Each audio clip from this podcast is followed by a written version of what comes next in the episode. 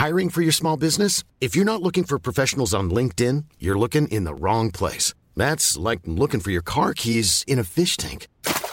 LinkedIn helps you hire professionals you can't find anywhere else, even those who aren't actively searching for a new job but might be open to the perfect role. In a given month, over 70% of LinkedIn users don't even visit other leading job sites. So start looking in the right place. With LinkedIn, you can hire professionals like a professional. Post your free job on linkedin.com/people slash people today. Le meilleur Final Fantasy arrive sur Xbox. On parle enfin sérieusement de la Nintendo Switch et du neuf du côté d'Activision Blizzard. On a un gros programme, c'est parti.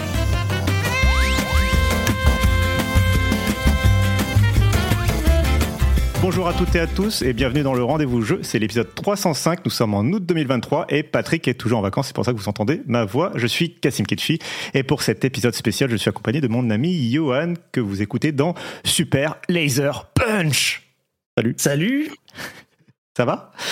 Oui, ça va super bien. Moi, je suis en vacances. euh, Je suis, je suis pas jet lagué, donc euh, moi, tout, tout va bien. Voilà, T'es- je, t'es pas je vis jet-lagué, ma mais journée tu- tranquillement. Tu viens de te réveiller, c'est ça hein, euh bah oui, j'en profite, ouais. Euh, et oh, je suis aussi accompagné par mon autre ami, j'ai plein d'amis, euh, Otaksu, journaliste indépendant, connaisseur de la tech et du jeu vidéo que vous retrouvez notamment sur sa chaîne YouTube. Euh, salut Otaksu. Et coucou, euh, merci pour l'invitation déjà. Moi j'avoue j'ai une, euh, une journée spéciale podcast parce que du coup j'enregistre ce soir aussi un nouveau épisode du grand podcast, comme ça on est bien quoi. Je vais rester le cul dans la chaise et la gueule devant un micro toute la journée. Eh ben, c'est génial. Et euh, bah, comme je le disais, on a un programme assez chargé puisque les deux présents épisodes étaient euh, des épisodes spéciaux. Donc euh, on a un été qui est un peu calme hein, en termes d'actualité, mais bon, euh, trois semaines d'actualité à résumer, euh, ça, ça, ça fait un petit peu de contenu quand même. Euh, donc je vous propose qu'on se lance directement avec le plus gros morceau, évidemment, la news qu'il ne fallait pas rater, le fan festival de Final Fantasy XIV. Euh, alors bon, pour la petite histoire, euh, Patrick m'a proposé de, de le remplacer euh, bah, pendant ses vacances il y a plusieurs semaines, plusieurs mois même. Et, et je pense qu'il ne savait pas dans le calendrier que ça se calait pile pour l'épisode suivant le fan festival de Las Vegas de Final Fantasy XIV. Et donc j'ai l'excuse toute trouvée maintenant que je le remplace, qu'il n'a plus le contrôle de l'émission pour enfin parler correctement de Final Fantasy XIV, le meilleur MMORPG bien sûr En toute qui existe quoi. en toute objectivité. Écoutez bien le rendez-vous Final Fantasy XIV. C'est ça, euh, c'est euh, erzea.fr, le podcast de référence sur, euh, sur Final Fantasy XIV. Bonjour, Euh. je suis Otaksu. Vous êtes sur erzea.fr. Euh, bref, alors du coup, euh, donc euh, alors pour expliquer, euh, donc il y a eu le fan festival. Le fan festival, c'est euh, tous les deux ans euh, aux États-Unis, au Japon et en Europe, et c'est l'équivalent en gros de la BlizzCon pour les fans de Blizzard, c'est-à-dire une convention où les développeurs euh, rencontrent leurs fans et où, Square Enix peut faire euh, des grosses annonces.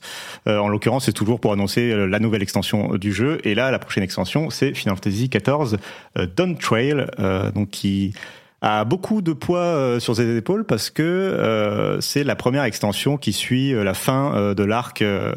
avant, on avait eu Endwalker euh, qui finissait complètement l'arc des 10 ans depuis A Realm Reborn. Donc, on a fini un énorme arc scénaristique, on a fini une, une énorme chapitre de l'histoire, et là, c'est la première extension. Donc, c'est un peu le moment où on va peut-être enfin avoir l'extension. Vous savez. Euh, euh, qui va qui va se rater euh, que, que les fans vont qui va décevoir les fans et que ça va ça, ça va être le moment euh, alors je connais pas assez le, le lore de World of Warcraft mais c'est le moment euh, c'est quoi c'est Cataclysme? Non je sais plus. C'est cataclysme, ouais. Ouais, après, c'est c'est un peu toutes les extensions les unes après les autres après euh, après Wrath of the Lich King qui qui euh, voilà après a- ch- chacun a, a l'extension qui qu'il aime détester L'extension le de trop. l'extension de trop voilà. D'autant que le parallèle est tout trouvé, puisque là, on a aussi une, une update graphique qui était le, ce qui était le cas aussi sur Oui. Cataclysme. oui euh, donc euh, vraiment voilà on a on va avoir le moment où peut-être nos personnages vont plus ressembler à ceux à quoi on était habitués euh, à cause de l'update graphique alors ils ont promis euh, justement qu'ils ils prenaient grand soin de bon, améliorer ils vont améliorer les textures ils vont améliorer euh, les environnements la lumière etc Euh, mais ils vont aussi améliorer le- les textures et les visages euh, des personnages mais ils ont dit qu'ils allaient prendre grand soin de d'éviter de dénaturer trop fortement euh, euh, bah, les personnages des joueurs quoi parce que c'est quand même des personnages qui peuvent t'avoir accompagné depuis plus de 10 ans maintenant. Donc euh, donc voilà le but est évidemment pas de que tu te dises mais c'est qui cet étranger? Mais en tout cas, dans, dans ce que j'ai vu là en termes de comparatifs, etc., parce que évidemment euh, toute la scène FF14 euh, a repris la news et a fait énormément de vidéos, ça a l'air euh, extrêmement propre, mais en fait c'est moins sur les modèles 3D, je trouve, que sur la gestion de la lumière quelque part, que qu'il y a le plus grand, le plus grand les ombres, la lumière, et puis euh, et puis aussi le nombre de choses à l'écran, quoi. Et ça, ça, ça, ça donne une impression tout de suite dès que tu as une végétation qui est plus fournie, ça, ça change tout, quoi. Donc euh, ouais. Ouais, c'est vraiment ce genre d'éléments sur lequel ils ont insisté. La lumière, je pense qu'il y a un gros truc de, de maintenant ils ont ils ont vraiment les euh, comment dire la quantité de mémoire vive et tout parce que du, coup les conditions système pour faire le faire tourner sur PC ont été rehaussées. Euh, bon, la, la, PlayStation 4 est toujours supportée, mais euh, euh, mais euh, la PlayStation 3, ça fait un moment qu'elle a été abandonnée, donc on sent qu'il y a une, une petite upgrade du socle technique, qu'on va dire, et euh, ça permet notamment, je pense, d'ajouter des conditions aux matériaux, en fait, de pouvoir dire le métal, ça reflète la lumière, des trucs aussi bêtes que ça, ce qui n'était pas du tout le cas du, du jeu actuellement, et donc, donc je pense que la lumière va, enfin justement cette amélioration de la lumière va jouer pas mal là-dessus, de pouvoir dire bon bah voilà cette surface elle est en or, cette surface c'est du tissu, etc., etc. Quoi. Euh, d'autant qu'il y a un autre truc euh, où j'ai une question. Toi qui y étais, du coup, je me demande si euh, ils en ont parlé précisément et qui parle d'environnement avec du contenu autogénéré. Donc, enfin, c'est pas en mode IA machin. Hein, c'est simplement que ils peuvent comme comme développer une sorte d'énorme couverture sur une surface qui va générer des, des, fleurs, qui va générer des montagnes, etc., des, des bonnes textures. Et pour moi, ça, ça sonne un peu comme un rajout au moteur du jeu, en fait, non? Euh, je suis pas sûr. Euh, alors, ouais, c'est vrai que tu l'as tu l'as signalé, j'ai oublié de le dire. Euh, j'étais présent à Las Vegas, j'ai été invité par Square Enix pour euh, couvrir l'événement, donc euh, voilà, je pense que c'est important de le dire.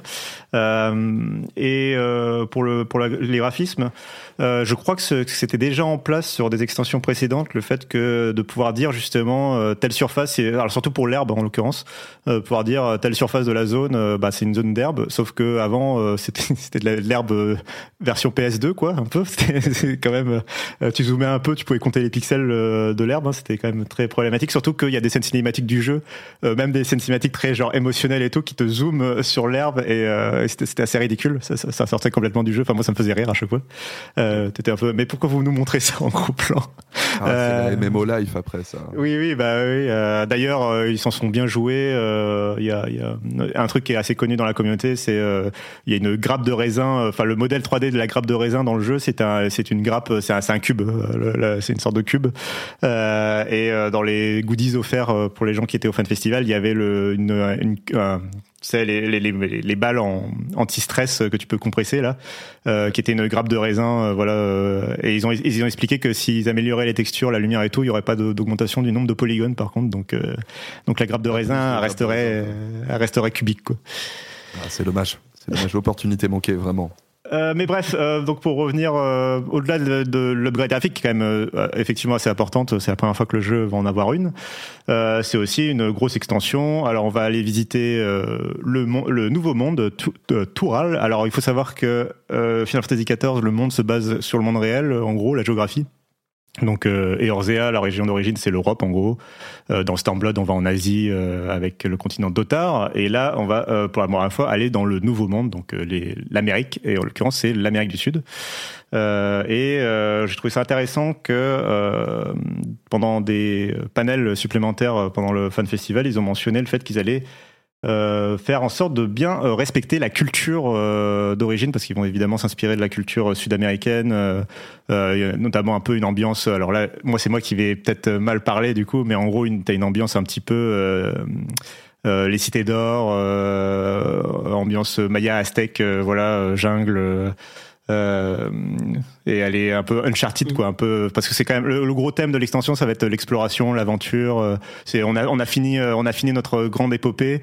Euh, donc maintenant le guerrier de la lumière il a envie d'avoir des vacances et il a envie de partir un peu faire de l'exploration. Et, et c'est un peu le, ça a été beaucoup résumé par les fans comme étant le, le beach épisode euh, de, des, pour, pour, les pour les fans d'animé euh, comprendront ce que ça veut dire. Mais voilà, dans, dans le trailer, euh, dans le trailer d'introduction de, de l'extension, on voit les personnages du jeu euh, avoir des genre une pina colada, manger un tacos. c'est vraiment voilà, ça va être. On, on, va souffler un petit peu, je pense. sur au niveau des enjeux, on va se calmer un peu quoi. Ouais, j'espère quand même que ces enjeux-là, ils vont monter quand même au fil de au fil de cette extension-là, quoi, pour relancer un truc un peu plus épique. Parce que du coup, moi, alors moi, du coup, moi qui suis pas fan du tout des beach épisodes, le, moi, le, le trailer m'a pas, m'a pas beaucoup parlé. Euh, mais bon, moi, j'ai encore du chemin. Je suis encore, euh, je suis encore à Stormblood, donc j'ai encore un peu de, un peu de chemin avant d'arriver là. Je suis dans l'exacte même situation que toi et je me pose l'exacte même question en fait parce que FF14, ça fait quand même quelques temps maintenant qu'il est installé. C'est un beau MMO qui a une belle, communauté. Évidemment, un, mode free-to-play absolument exceptionnel pour vous permettre de tester ce jeu jusqu'au niveau 70, désormais jusqu'à Stormblood. C'est magnifique.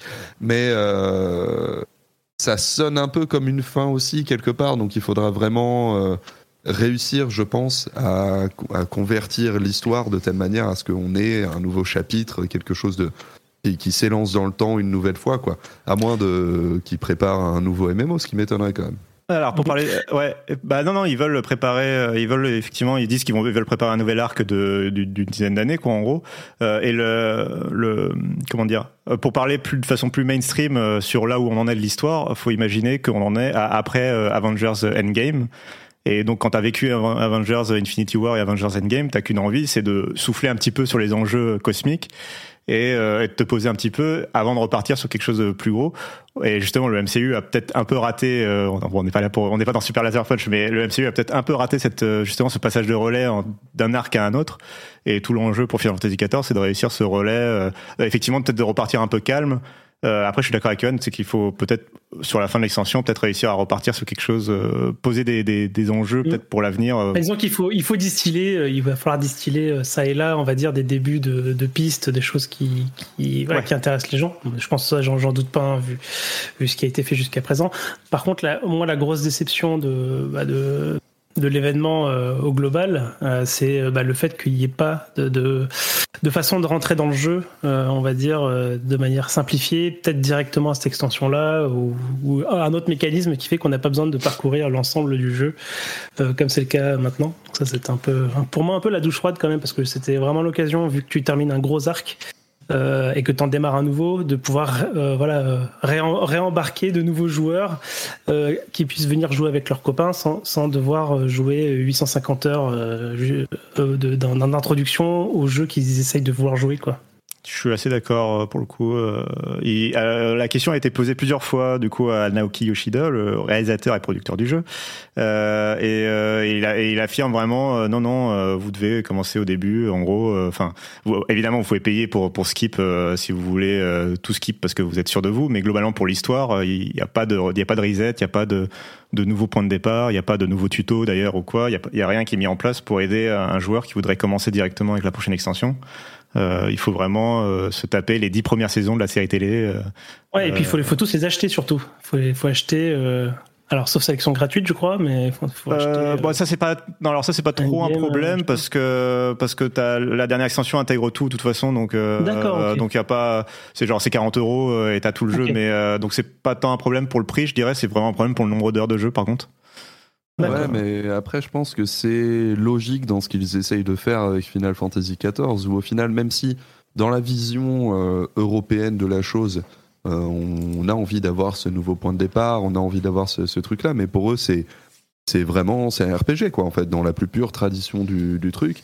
Et c'est peut-être l'aspect euh, même si l'aspect MMO est fort en, termes de, conception de jeu, je pense que c'est limite mm. secondaire pour eux. quoi. C'est très important pour eux que tu suives toute l'histoire, euh, etc. Bah, je, pense que c'est. Je pense que de toute façon, ça c'est un socle qui est très important pour la communauté, c'est cette, cette histoire partagée que tout le monde a vécue, euh, qui crée quelque chose. Hein. Moi, je veux dire, moi, je le vois dans les discussions de, entre fans. Euh, comme moi, je suis un peu en retard, euh, je suis pas tout à fait intégré, mais je vois bien que c'est un truc, les références, voilà, des événements importants, etc. C'est c'est super. voilà, ça, ça forme vraiment la communauté.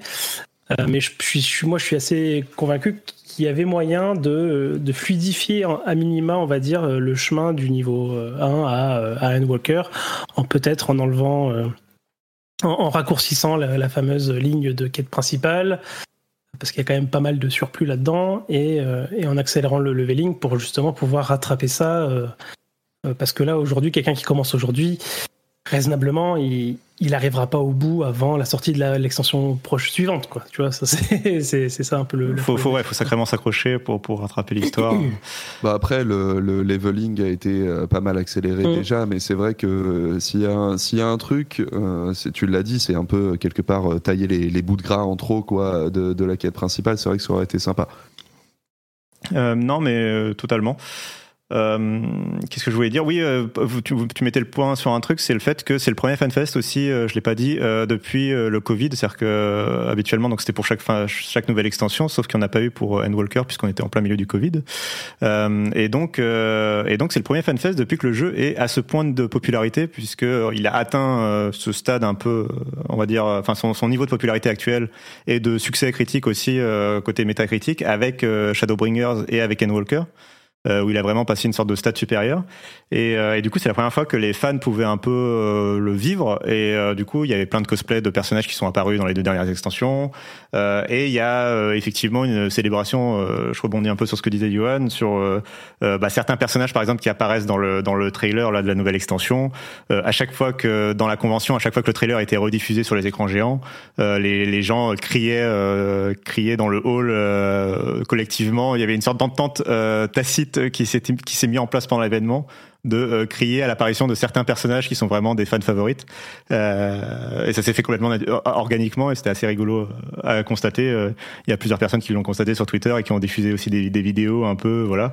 c'était aussi le premier, la première fois où on voyait certains membres de l'équipe de développement parce qu'il y a une sorte de de passation de témoins euh, au niveau de Shadowbringers entre la précédente équipe de développement et la nouvelle. Euh, c'est pour ça qu'il y a certains développeurs qui sont partis sur FF16 et c'est peut-être pour ça aussi qu'FF16 déçoit sur certains points.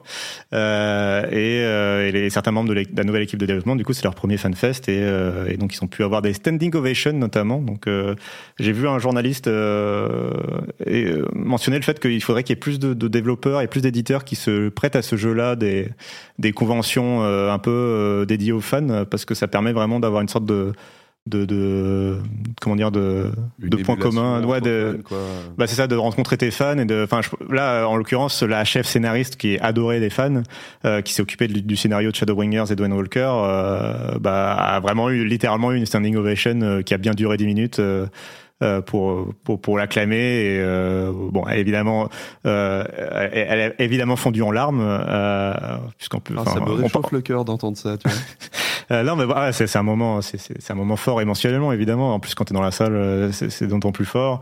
Et, et, je pense que, enfin, il y a un truc de, bah ouais, enfin voilà, ton travail, il touche les gens. Et euh, il y a un truc, voilà, de très réel là-dedans. Euh, bon, ça marche. En tout cas, ça marche bien avec la communauté de F14 qui est globalement assez euh, wholesome. Euh, mais je pense que je pense qu'il y aurait effectivement peut-être matière à, proposer ça à d'autres développeurs, que, que d'autres développeurs se rendent compte un peu de leur public, quoi, potentiellement. J'avoue. J'avoue. Bah, surtout que pour un MMO, en fait, c'est vraiment un jeu que tu vis en parallèle de ta propre vie. Donc, il y, a, a, toujours un, lien très fort que tu crées avec ce genre d'expérience. C'est dommage de pas constater que, d'autres éditeurs, d'autres jeux n'aillent pas, euh, pas à ce point au contact de leur communauté, effectivement. Et euh, je pense qu'on on a fait bien long sur FF14, mais il faut que je mentionne quand même deux choses qu'on n'a pas du tout mentionnées. Euh, il y a notamment l'arrivée. Alors, je quand même, je, je, vais, à Las Vegas. Je suis en congé. Je suis euh, mon fan festival de mon MMORPG préféré. Quand soudain, euh, Phil Spencer sur scène. vraiment, c'était le truc le plus improbable du monde. Donc, il y a le patron de Microsoft Gaming qui était présent pour un moment très euh, très très long euh, et très très étrange. Si vous voulez revoir cet extrait de la keynote, c'est vraiment très long. Hein. Ça, ça, on a l'impression que le temps devient infini. Euh, où il y a Phil Spencer qui arrive sur scène et qui ne sait pas où se mettre, qui récite juste son discours, qui lit le prompteur pour annoncer euh, alors quelque chose qui était attendu quand même depuis très longtemps, euh, l'arrivée de Final Fantasy XIV sur Xbox et la fin du coup de fait de l'exclusivité console euh, pour la PlayStation. Euh, donc, euh, alors ça n'arrivera pas sur Xbox One, hein, évidemment, ça arrivera que sur les Xbox Series, et ça arrivera en 2024, quelques mois avant l'extension. Donc, je pense que le MMO se prépare à une sorte de, de petit ride, puisque comme tu l'as évoqué, il y a la version d'essai gratuite qui est étendue. Puis l'arrivée sur Xbox, puis la sortie de l'extension. Donc en termes de popularité du jeu, ça va, j'imagine, avoir un petit boost encore l'an prochain. Enfin, j'imagine que c'est le but en tout cas. Euh, mais voilà, donc le jeu arrive sur Xbox euh, et euh, le patron de Square Enix a promis que, que c'était le début d'une nouvelle collaboration entre Square Enix et Xbox, puisque puisque l'éditeur était un peu en froid depuis le début de la génération. Il y a quand même pas mal de jeux qui sortaient que sur PlayStation. Et là où j'ai la plus grande question, moi, c'est surtout quid du Game Pass? Parce que Square Enix est sur le Game Pass depuis quelques temps, mais ça n'est jamais les, les, gros titres. Donc du coup, est-ce que ce serait pas aussi le, début d'un nouveau truc, sachant que le Game Pass a quand même pas mal de MMO euh, intégrés. Je pense à Black Desert Online, je pense à PSO2. faire quelque chose avec FF14, particulièrement dans le cadre de son période, sa période free-to-play jusqu'au niveau 70, ça pourrait être énorme. Alors, il n'y a rien qui a été annoncé dans ce sens, mais je suis assez d'accord que tu pourrais, par exemple, intégrer la version de base du jeu. Euh, en fait, laisser l'abonnement euh, euh, à la personne qui paye, enfin, l'abonnement en supplément du Game Pass, évidemment. mais, mais par contre, intégrer, disons, le, fait de ne pas avoir à payer ni le jeu ni les extensions dans le Game Pass, par exemple, une sorte de système hybride. ça pourrait avoir son intérêt. Pour l'instant, il n'y a rien qui a été annoncé dans ce sens.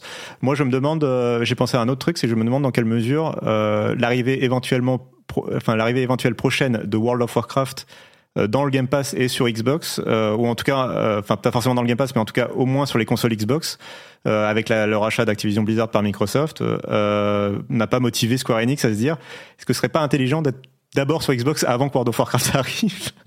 Ouais, j'avoue qu'il y a ça aussi.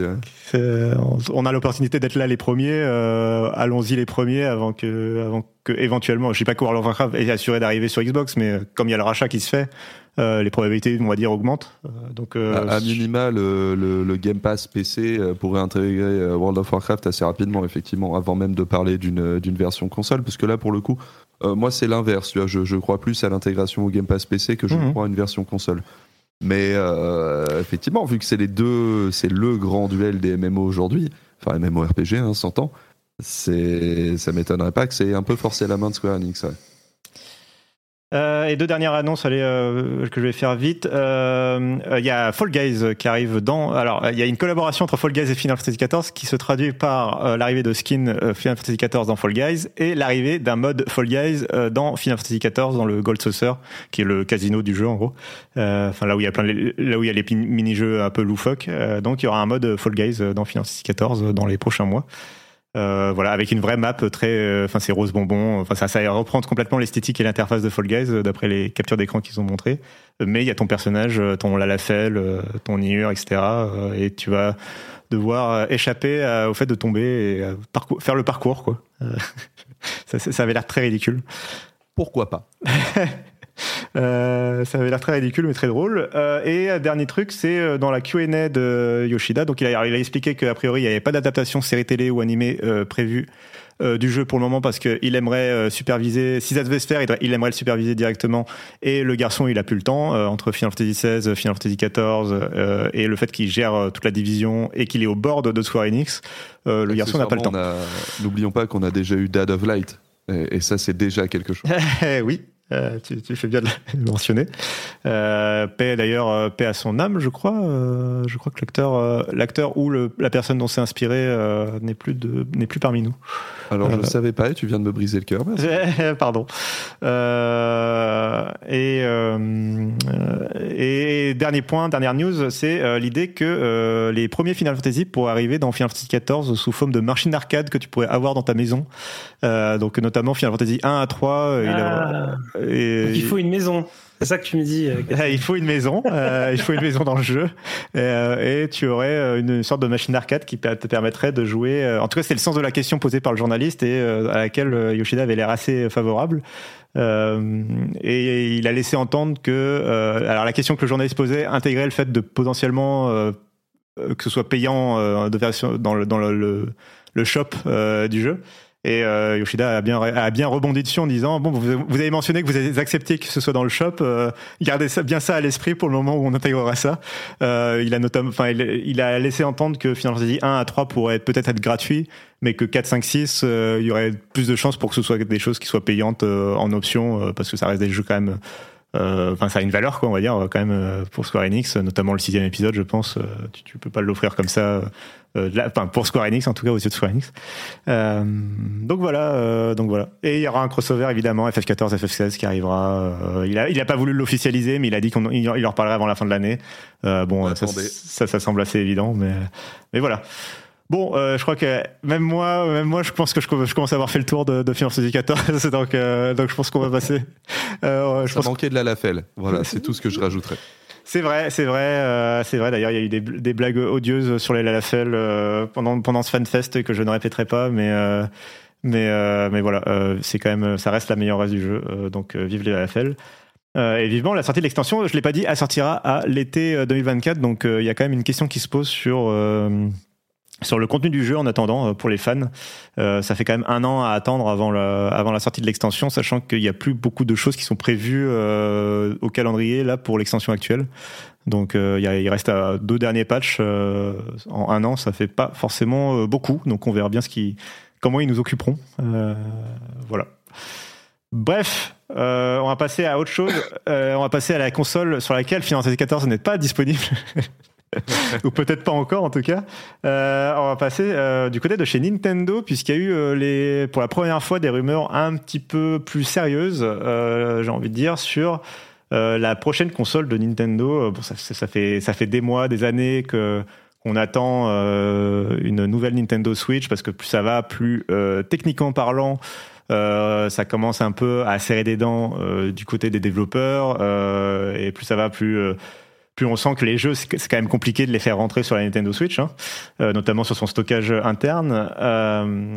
et, et, donc on a eu, c'est alors c'est c'est Video Games Chronicle qui a eu, qui a pu interroger certaines sources de partenaires de Nintendo qui auraient commencé à recevoir des kits de développement euh, qui est quand même souvent le premier bruit de couloir euh, avant l'annonce d'une console.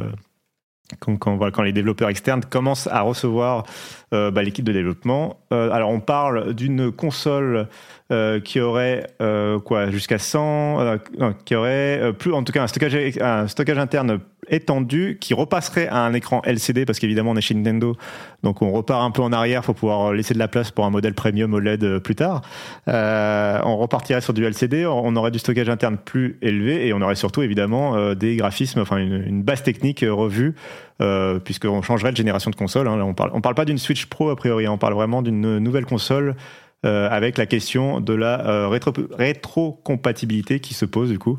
Euh, donc, donc voilà, ça, reste à déterminer, mais on, imagine, en fait, on espère et on imagine que évidemment les jeux Nintendo Switch 1 resteront jouables sur cette nouvelle Nintendo qu'on imagine être une nouvelle Nintendo Switch. On sait pas, ça se trouve ça peut être un tout nouveau concept. Mais a priori, on, imagine que c'est une nouvelle Nintendo Switch, juste plus performante, plus moderne, que la console qui date de 2017 euh, et qui était basée sur une base technique de euh, quoi 2015 chez Nvidia, quelque chose comme ça? Euh, même pas, c'est 2013 je crois, la sortie de la, première Shield TV. pour le coup. Mais oui, des, bruits qu'on a eu pour ajouter un petit peu à ce qui a déjà été dit, c'est qu'on resterait quand même sur une architecture ARM. Donc pour ceux qui ne connaissent pas, c'est les, les, puces qu'on voit plus particulièrement sur les mobiles, mais aussi sur les derniers les derniers ordinateurs Mac, donc euh, un petit peu plus, euh, un petit peu plus efficient lorsqu'il s'agit de, conserver l'énergie. si on reste sur un ARM, ça veut dire aussi que potentiellement la, la compatibilité, la rétro-compatibilité pourrait être plus facile à assurer.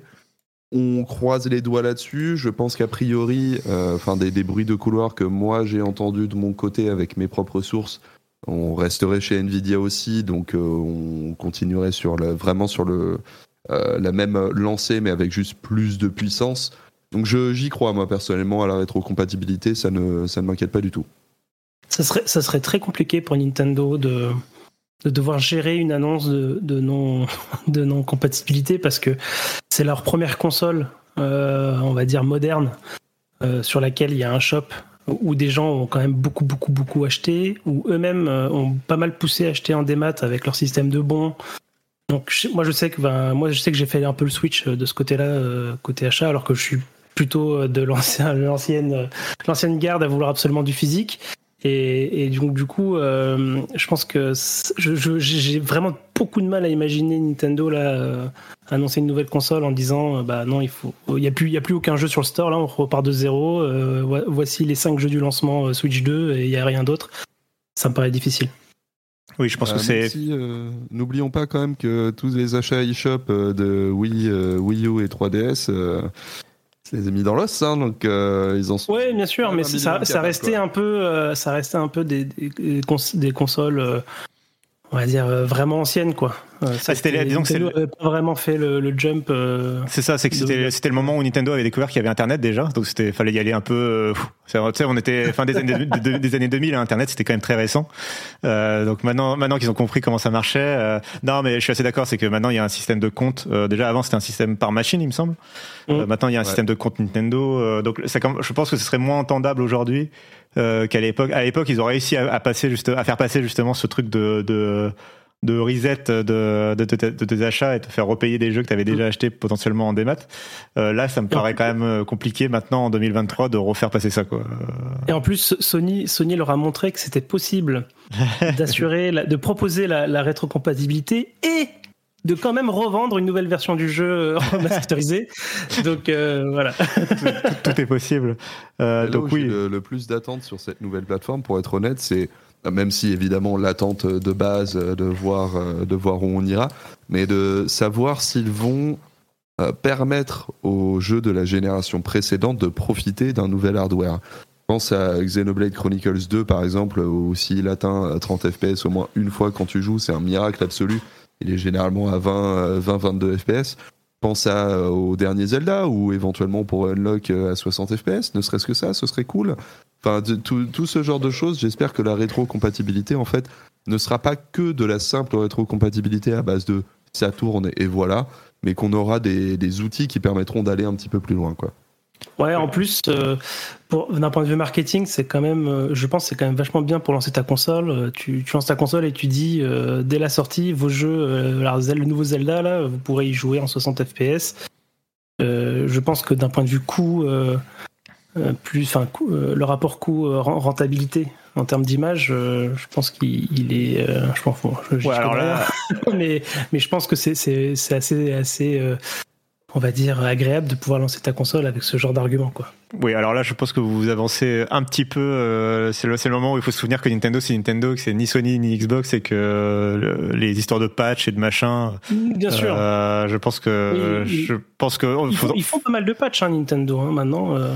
Oui, mais pour des, enfin, je pense que vraiment il faut s'attendre. Enfin, moi, je m'attendrais plutôt juste à une rétrocompatibilité qui fait tourner le jeu ISO comme il tournait sur Switch et, et basta, et que le développeur puisse éventuellement effectivement mettre à jour son jeu s'il a envie, mais mais que Nintendo du coup le fera pour ses propres jeux. C'est-à-dire que je vois bien effectivement, euh, je sais pas moi. Euh, Après, tu vois, il y a des jeux, il y a des jeux qui aujourd'hui sont, bah, sont, sont capés à 30 FPS dans le code du jeu, euh, mais dont le jeu n'arrive pas à atteindre ces 30 FPS sur la Switch. Euh, faut voir si naturellement. C'est facile. ouais, j'imagine que ça serait pas compliqué de de voir ça à, des 30 FPS propres. Bah, en fait, tu, tu, tu l'as dit, et cette situation euh, devrait, euh, ne serait-ce que ça, aider, parce qu'on peut voir qu'aujourd'hui, Digital Foundry a fait, a fait les tests eux-mêmes. Hein. Tu peux overclocker ta, ta, Nintendo Switch et avoir du coup un, truc un peu plus stable. Tu tiens les 30 FPS. Là où euh, j'attends au moins un minimum en termes de service de Nintendo, parce que Cast a parfaitement raison, c'est Nintendo, donc clairement on va se le mettre dans l'œil, mais pourquoi pas, si on continue sur chez Nvidia ou truc comme ça, au moins avoir un petit DLSS euh, qui te permet de, de booster ton flux en 4K, euh, tu vois, sans, sans forcément aller euh, très loin, mais juste un système automatique comme ça, quoi, ne serait-ce que juste pour. Alors ça, par contre, en tout cas pour les nouveaux jeux, l'intégration d'une forme de DLSS, j'y crois assez fort, parce que c'est quand même une base technique maintenant que, Nvidia maîtrise très très bien. et j'imagine bien, enfin Nintendo l'intégrer à sa sauce et faire en sorte de faire un truc qui soit assez simple pour les développeurs intégrés. Alors, mais moi, je l'imagine plutôt sur les nouveaux jeux pour le coup. Ça... Question, euh, sachant que, que Zelda utilise déjà le FSR, hein, pour info. Hmm. Ah oui, oui, c'est vrai. question que je me pose euh, un peu comme ça, là, vu qu'on parle de nouveau hardware, c'est qu'à l'époque de la Switch, euh, vous l'avez mentionné, mais il y avait déjà des puces Nvidia qui correspondaient à ce type de hardware, hein, donc le Tegra, etc. Aujourd'hui, Nvidia continue ce genre de puce-là Ou du coup, est-ce qu'il y a quelque chose? Est-ce qu'on a un référent, en fait? C'est ça la question. Est-ce qu'on a un référent? La réponse, euh, c'est oui et non. C'est que les, les, Tegra existent encore, mais sont des puces complètement faites pour les voitures maintenant. Enfin, ça, a été dévié et réorienté vers l'automobile. Euh, euh, donc vous pouvez en trouver dans votre Tesla par exemple et du coup il y a donc la puissance dans l'équilibre un peu que, que Nvidia conçoit ils ont tout mis dans la puissance plutôt côté IA pour gérer la conduite autonome sur deux choses et pas du tout dans les graphismes donc ça correspondrait plus à une console de jeu ce que fait Nvidia aujourd'hui en puce ARM euh, c'est plus vraiment fait pour des consoles de jeu, ni fait pour des box euh, télé. Et il n'y a pas eu de, Nvidia Shield depuis un petit moment. Euh, mais, euh, mais Nintendo, euh, c'est un partenaire qui vend 100 millions de consoles. Donc, euh, donc, donc je pense que Nvidia n'a pas n'a aucun problème à, à refaire une puce qui, aux besoins, voilà, qui, qui correspondent au cahier des charges de Nintendo, on va dire, et qui soit basée sur des technologies un peu plus modernes. Euh, mais non, on n'a pas de enfin moi à ma connaissance, on n'a pas de référent. Euh, Tax, tu, tu, me corrigeras. mais pour, pour moi, ajouter un petit truc, parce que tu as raison sur le, le Tegra tel qu'on tel qu'on le conçoit, donc des plutôt petites puces euh, euh qui sont euh, qui gèrent euh, l'énergie et la consommation. On n'a plus de référent grand public. Il n'y a que le, le Shield TV Marico du coup qui a été qui a été intégré à la, à la révision, qui est clairement la dernière puce qu'on a connue comme ça. Maintenant, il faut voir aussi que euh, Nvidia mise vraiment absolument tout euh, sur ARM, notamment côté serveur, où euh, en fait ces processeurs, pas les GPU me semble, mais ces processeurs sont des processeurs ARM et ils viennent se connecter à une base GPU qui elle est toujours en x86 64 euh, si je ne m'abuse. Donc ils ont énormément bossé ce lien-là et aussi ils avaient quand même pour projet à la base de, racheter ARM. Euh, donc euh, ça a toujours été quelque chose qui misait dessus. Donc même si on n'a pas un produit qui se glisse dans le slot de la Nintendo Switch comme le Tegra X1 se glissait sur, sur la, la, première génération, on a des ingénieurs qui sont clairement capables de créer, de créer tout ça on a euh, le maximum possible en termes de puissance, euh, à savoir la partie serveur, et le minimum possible en termes de puissance, à savoir la partie, euh, la partie automobile. Donc ils, ils ont quand même, comment dire, des grades qu'ils peuvent atteindre. Donc je pense que même si on n'a pas de puces sur lesquelles on peut se baser actuellement pour savoir telle ou telle puissance, on sait quand même que Nvidia est prêt à créer ce genre de puces. Et, et je rajouterais aussi que du coup, ils ont tout intérêt à convaincre euh, Nintendo de, revenir sur du Nvidia, enfin de continuer à utiliser du Nvidia, ne serait-ce que pour, euh, si effectivement il y a une intégration du DLSS, continuer de convaincre les éditeurs à embarquer du DLSS dans leur jeu. Si tu voilà, si, ton jeu a un succès sur Switch, euh, tu peux peut-être intégrer le même DLSS sur ta sur la version Switch 2 et sur la version PC et tu as d'autant plus intérêt à, utiliser la technologie de Nvidia plutôt que le FSR plutôt que d'autres technologies. Pour, rajouter encore à ça, parce que tu as, parfaitement raison, il y a aussi un énorme intérêt pour Nvidia, c'est qu'aujourd'hui, euh, sur le marché des consoles portables, qui devient de, plus en plus large, vu qu'il y a euh, maintenant le Steam Deck, les Rogala et des trucs comme ça, en plus des Nintendo Switch, littéralement, Nvidia, la seule chance qu'ils ont sur ce marché actuellement, c'est la Nintendo Switch, en fait. Donc s'ils ne veulent pas quitter ce marché du jeu vidéo portable, ils ont tout intérêt à être très très gentils avec Nvidia, avec euh, Nintendo potentiellement leur proposer des prix euh, vraiment, euh, tu vois, préférentiels.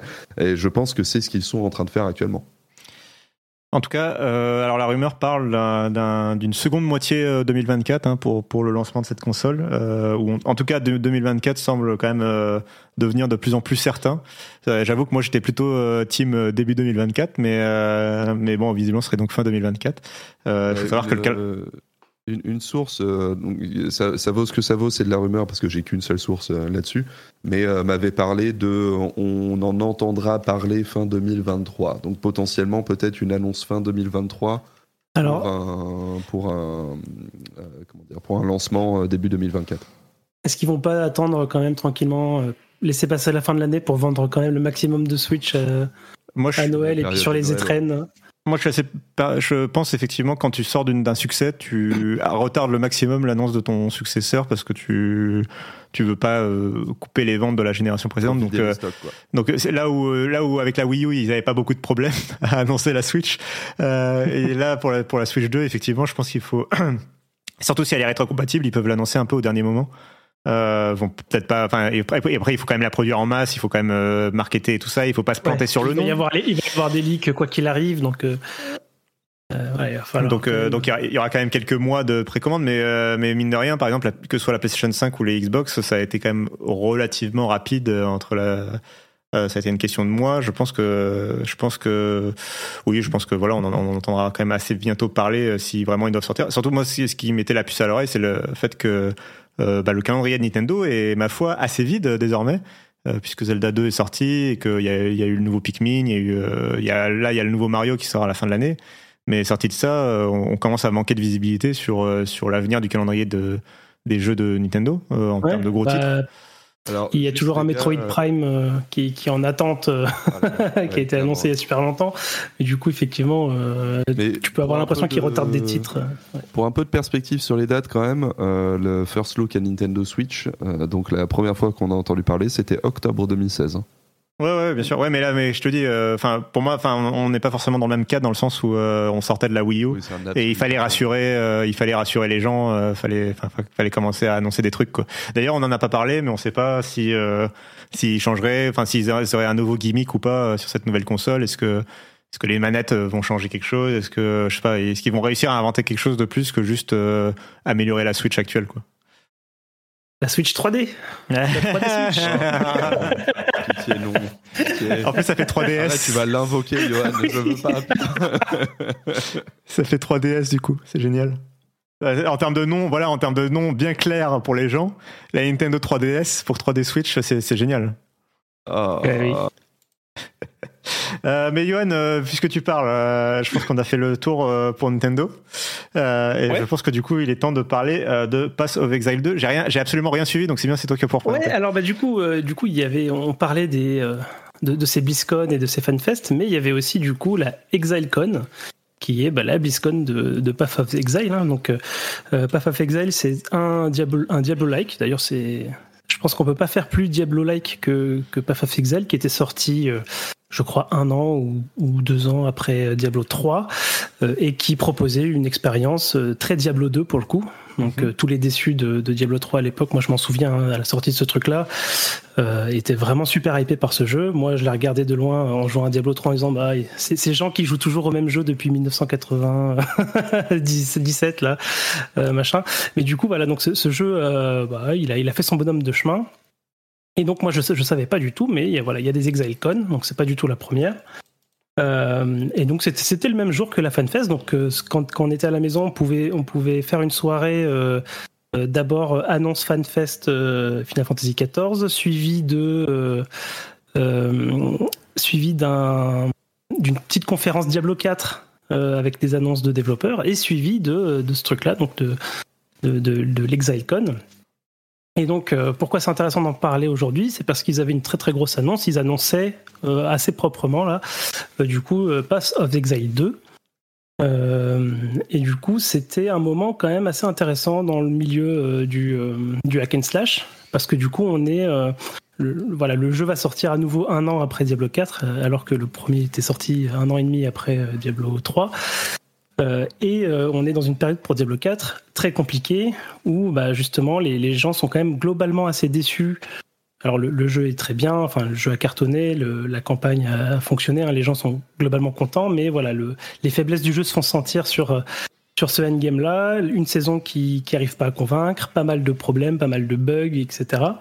Euh, et du coup, bah, ça, ça, donne un cocktail assez, euh, voilà, assez mouvementé, on va dire, dans, dans les différentes communautés. Donc, euh, on va retrouver hein, tout, tout, ce qu'on connaît. De, de, des sentiments Xbox versus Sony, mais là c'est Path of Exile versus Diablo, donc ça se, c'est parfois un peu la foire d'empoigne, mais on a quand même globalement une communauté Diablo 4 qui cherche, qui cherche un jeu un, meilleur jeu en tout cas que, que ce que ce joue et du coup bah là euh, euh, donc je, je, connais pas le nom du développeur, euh, j'ai pas le nom du développeur sous. Grinding Gear. Ouais, Grinding Gear, c'est ça, Grinding Gear. Donc Grinding Gear, ils le, ils, ils le, savent très très bien et ils vont faire une conférence assez exemplaire en fait sur sur ce jeu-là.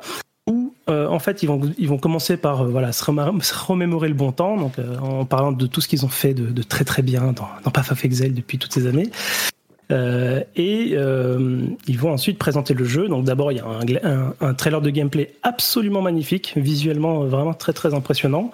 Euh, suivi de une personne qui monte sur, sur scène, il y a un PC sur scène, il va se mettre dessus et il va jouer une partie de, de Path of Exile 2.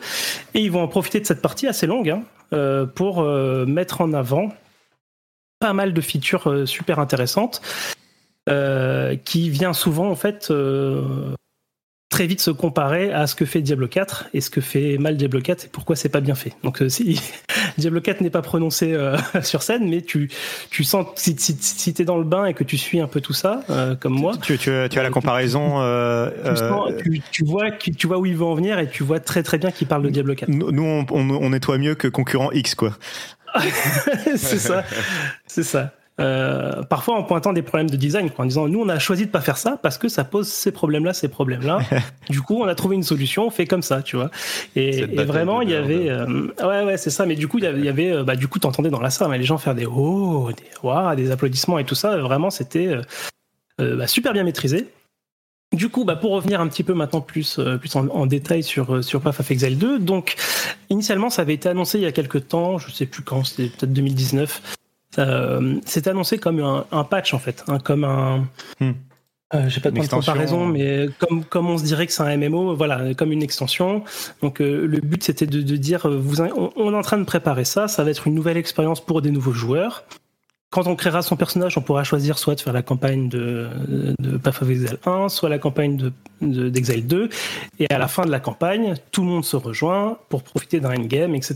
Donc avec une refonte graphique, tout ça. Et donc là, euh, le, le, point, le, point important de, de l'annonce, c'était de dire, bah, en fait, finalement, on n'y arrive pas. Donc ça sera deux jeux complètement séparés. Euh, tout de suite pour dire après, vous inquiétez pas, tout ce que vous avez payé dans, en microtransactions euh, sera euh, partagé entre les, entre les, deux, les deux comptes. Quoi. Mhm. Mais du coup, ils ont annoncé un truc assez gigantesque, c'est-à-dire avec bah, voilà, six, six, six nouveaux actes dans leur campagne, plein, plein, plein d'environnements différents, des plus de 100 boss euh, qui, qui, précisent unique, parce que bah, voilà, un, des, un des reproches euh, des Diablos, c'est que les boss euh, sont finalement répétés ad nauseam en, en, couleurs différentes. voilà, tu vois, enfin, le, reproche un peu classique qu'on peut faire à une variété de boss dans ce type de jeu-là. et puis surtout, euh, six nouvelles classes, je crois, en plus de toutes les classes qui existent déjà. Donc, ce qui fait un pool de classes quand même assez impressionnant. Euh, euh, de, la, de coop à 6, etc. Donc voilà, les annonces tombent les unes après les autres, en plus de, voilà toutes les petites attentions de design qu'ils ont, qui, qui, qui, euh, présentent comme, comme répondant à des problématiques qui sont visiblement assez c'est connu de, des gens de Path of Exile. Moi, moi j'ai commencé à jouer là il y a, il y a une semaine, donc je, je suis pas tout à fait, euh, suis pas tout à fait on point. Euh, mais donc voilà, donc euh, vraiment une, maîtrise de, communication qui était euh, vraiment passionnante à voir en fait. Et puis du coup, bah, dans, dans la foulée, bah, c'est tous les tous les youtubeurs de Diablo qui font des vidéos pour dire waouh c'est Là, c'est l'avenir. Et ce qui vient de tuer Blizzard euh. Alors, il y, a un peu de ça, mais globalement, quand même, euh, euh, ça, c'est un truc que j'ai relevé particulièrement chez les, justement, chez les youtubeurs de, Diablo, de Diablo 4. C'est que j'ai pas, pas retrouvé ce truc-là, justement, chez eux. en général, ils sont plus à se dire, cool, un nouveau bon jeu qui va arriver. Peut-être que ça va aussi booster Blizzard. Mhm. voilà, ils ont un an et demi là pour. La concurrence, quoi. Voilà, c'est ça, faire jouer de la concurrence et puis, et puis aussi euh, qui constate qu'il y a, une, qu'il y a un engouement pour, euh, pour ces propositions-là et, et, qu'ils aillent aussi, eux, dans, dans, dans, un meilleur sens que, que c'est le cas aujourd'hui. J'ai une voilà, question pour toi, Johan, parce que j'ai une petite curiosité en t'entendant là. Est-ce que tu disais que du coup, tu as commencé Path of Exile il y a une semaine, c'est ça? Ouais, c'est ça. Ouais, ouais. Qu'est-ce qui t'a fait favoriser Path of Exile par rapport, euh, par rapport à Diablo 4, justement? Alors bah, Diablo 4, moi j'y suis à fond. Hein. J'ai beaucoup, beaucoup, beaucoup joué. Je dois avoir plus de 300 heures là. Ouais. Bon, très peu de temps finalement. Donc euh, c'est, mais j'y ai joué tout en ayant euh, sans cesse, on va dire des, des, des petits soupirs quoi, des, des choses qui vont pas ici et là, des, des choses qui m'agacent au plus haut point. Euh, effectivement, de voir la hype monter autour de, de Path of Exile, je me suis dit ah bah je vais réessayer ce jeu parce qu'en fait je, je l'avais essayé il y a très très longtemps, mais c'était ça avait rien à voir quoi, c'était pas le même jeu. Donc là, je l'ai essayé là. Donc effectivement, c'est une proposition un peu, un peu rétro hein, par rapport euh, à Diablo 4. Mais, euh, mais effectivement, il y a un charme, il y a un charme euh, assez certain à ce jeu-là. Mais bon, le 1, pour l'instant, me j'aime bien sans plus. Mais effectivement, le 2 m'impressionne énormément. dans ce qui m'attire beaucoup dans le 2, parce que du coup, c'est plutôt, plutôt ce Path of Exile 2 qui, qui m'intéresse qui m'attire particulièrement dans le 2, c'est que euh, il y, a, y, a, un rapprochement vers les, vers les Souls. ça, c'est la ah. marotte de, de l'industrie. mais, ça, mais ça a été assumé. Hein. Ça, ils, ont dit sur, ils, ont, ils, ont, ils ont clairement dit que, voilà, que. Euh, donc, ils ont parlé d'Elden Ring, mais je pense qu'ils ils ont, ils ont choisi Elden Ring pour parler au plus grand nombre. Mais il y a un système. En fait, en gros, le jeu devient. Euh, un, passe à des combats basés sur l'animation. Donc ça c'est un style, c'est un style de, de, jeu hein, qui fait que bah, en grosso modo, ce qui te touche correspond à ton voilà à l'animation de ton personnage. C'est pas comme un, je sais pas, où tu cibles. Dans WoW, typiquement, quand tu cibles quelqu'un qui tape, il n'y a pas de, il y a pas de hitbox, quoi. C'est vraiment, euh, l'action va aller toucher euh, le personnage. Et donc là, si tu fais une roulade et que tu as une boule de feu qui te passe au-dessus, bah, elle t'a pas touché. Enfin voilà, c'est ce genre de, de choses-là. Et du coup, ils ont présenté des boss assez, euh, assez imposants. Euh, avec donc tu as maintenant des potions limitées. Donc tu consommes tes potions une fois qu'elles sont consommées, ben tu, tu, dois aller les recharger ailleurs, etc. Comme comme dans un Souls en fait. Ouais, alors par contre, pour qu'on soit clair, l'angle de caméra, ça reste un angle de caméra Diablo-like. ouais, ça reste tout à fait, euh, c'est tout à fait un casse slash tout à fait à la Diablo. Et ils ont intégré, ils ont intégré cette partie-là. Donc euh, ça a pas l'air d'être une énorme partie, mais ça a l'air d'être super important parce que quand tu vois justement le, les, les, trucs de gameplay, tu vois très bien les les joueurs euh, esquiver les coups, quoi, vraiment. C'est-à-dire euh, euh, passer dans le dos. Enfin, tu, tu, tu, sens qu'il y a quelque chose qui se passe. En tout cas, moi, moi qui suis hmm. vraiment très très fan des, des Souls et de ce, et de ce type de ce type de combat, bah, voilà, ça, ça, ça, parle à mes muscles de la main qui s'activent quand je vois ce, ce, genre de choses, quoi. Donc c'est ça qui m'attire et, et, et, donc du coup j'ai forcément, en me disant que c'est que dans un an, lancé le 1, mais je sens que ça va pas, ça va pas tout à fait répondre à ce que je suis venu chercher. Quoi. D'accord. Euh, bah du coup, oui. Alors le 2, du coup, il est prévu pour le 2024. Alors la bêta est prévue. La bêta est prévue pour euh, pour l'été 2024. Donc, euh, donc faudra choisir entre. Une grosse année. faudra choisir entre l'extension de Final Fantasy XIV et. Ah bah, tu peux jouer à, tu peux jouer à Pathfinder 2 pendant les cinématiques de Final Fantasy. Ou pendant les files d'attente, euh, pendant les files d'attente des serveurs. Euh, mais oui, oui. Euh. Et tu disais, euh, tu disais que l'annonce avait été faite face à un public. Euh, c'est vrai que j'ai oublié de le mentionner que c'était très drôle de voir pour FF14 les réactions du coup du public à des, à des, annonces, notamment le fait que l'annonce qui a fait le plus réagir le public, c'est pas du tout l'annonce de l'extension, pas du tout plein de plein d'annonces un peu grosses qui auraient pu être générées de, de l'attention, c'est le fait qu'on va pouvoir teindre, on va pouvoir utiliser deux teintures différentes par pièce d'équipement. Donc pour, par exemple une robe, on va pouvoir la teindre avec deux couleurs différentes selon les morceaux. Par exemple, je sais pas moi, les bras auront pas la même couleur que le torse. Euh, donc c'est ça qui a généré le plus de réactions de la part du public. Euh, pas du tout l'annonce d'une extension, euh, tout le reste on s'en fout, hein, mais vraiment ça, la teinture, attention. Et le. tu sais que t'es sur un MMO. Qui Exactement. c'est vraiment. Euh, mais du coup, oui, donc c'est quand même intéressant de, de, de, voir ce retour des conférences face à un public, surtout quand c'est un public de fans. c'est quand même très euh, ça, je sais pas, il y a un truc très positif, je trouve, à voir euh, les fans réagir euh, à telle ou telle annonce. C'est un truc très, je sais pas, wholesome. voilà, ça, ça fait, ça met le sourire. Tu es, content pour les gens, même quand t'es pas concerné par le jeu, t'es quand même content que les gens soient contents, quoi, on va dire. Grave. Euh, ok. Euh, alors, est-ce que du coup, euh, est-ce que du coup Diablo 4 c'est foutu, Johan Ils sont morts, c'est fini. Là, Microsoft achète un, un, jeu, un jeu fini, tu vois. Ah, un dead game de plus, ils vont devoir racheter, ils vont devoir racheter Grinding, Grinding Gears, tu veux dire après. Est-ce qu'ils est vont racheter Grinding Gears pour les mettre en développement de Diablo 5 du coup, à ton avis? Ce serait. J'espère pas pour eux. Euh, Ce qui voilà. Le plus, c'est qu'on est vraiment dans un univers où c'est possible aujourd'hui, quoi. C'est oui. Euh, On en rigole et on en rigolera moins. Dans... Mais alors, vous reviendrez à cet épisode. Euh, vous reviendrez dans les commentaires de cet épisode dans un an quand, quand ce sera annoncé et vous direz qu'on était des, des, visionnaires, s'il vous plaît. Merci. On l'a dit avant tout le monde.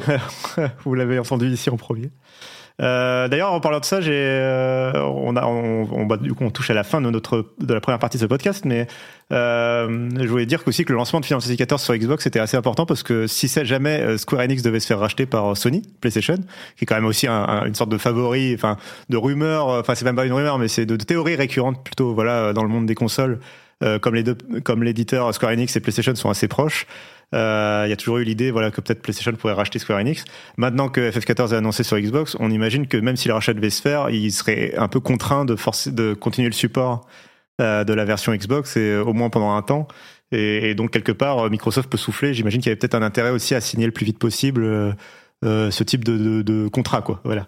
Euh, tout comme Elder Scrolls Online, euh, que de, dans le sens inverse, est toujours supporté sur PlayStation euh, parce qu'il a été lancé sur PlayStation et que s'il devait sortir aujourd'hui, il serait probablement une exclusivité. Mais c'est une lame à, double tranchant parce que si tu te dis que ça va arriver un jour, Final Fantasy XIV est venu, est venu convertir plein de, joueurs Xbox. Et un jour, Sony dira bah, bah la prochaine extension, elle est oui, sur PS5. Peut-être. Voilà.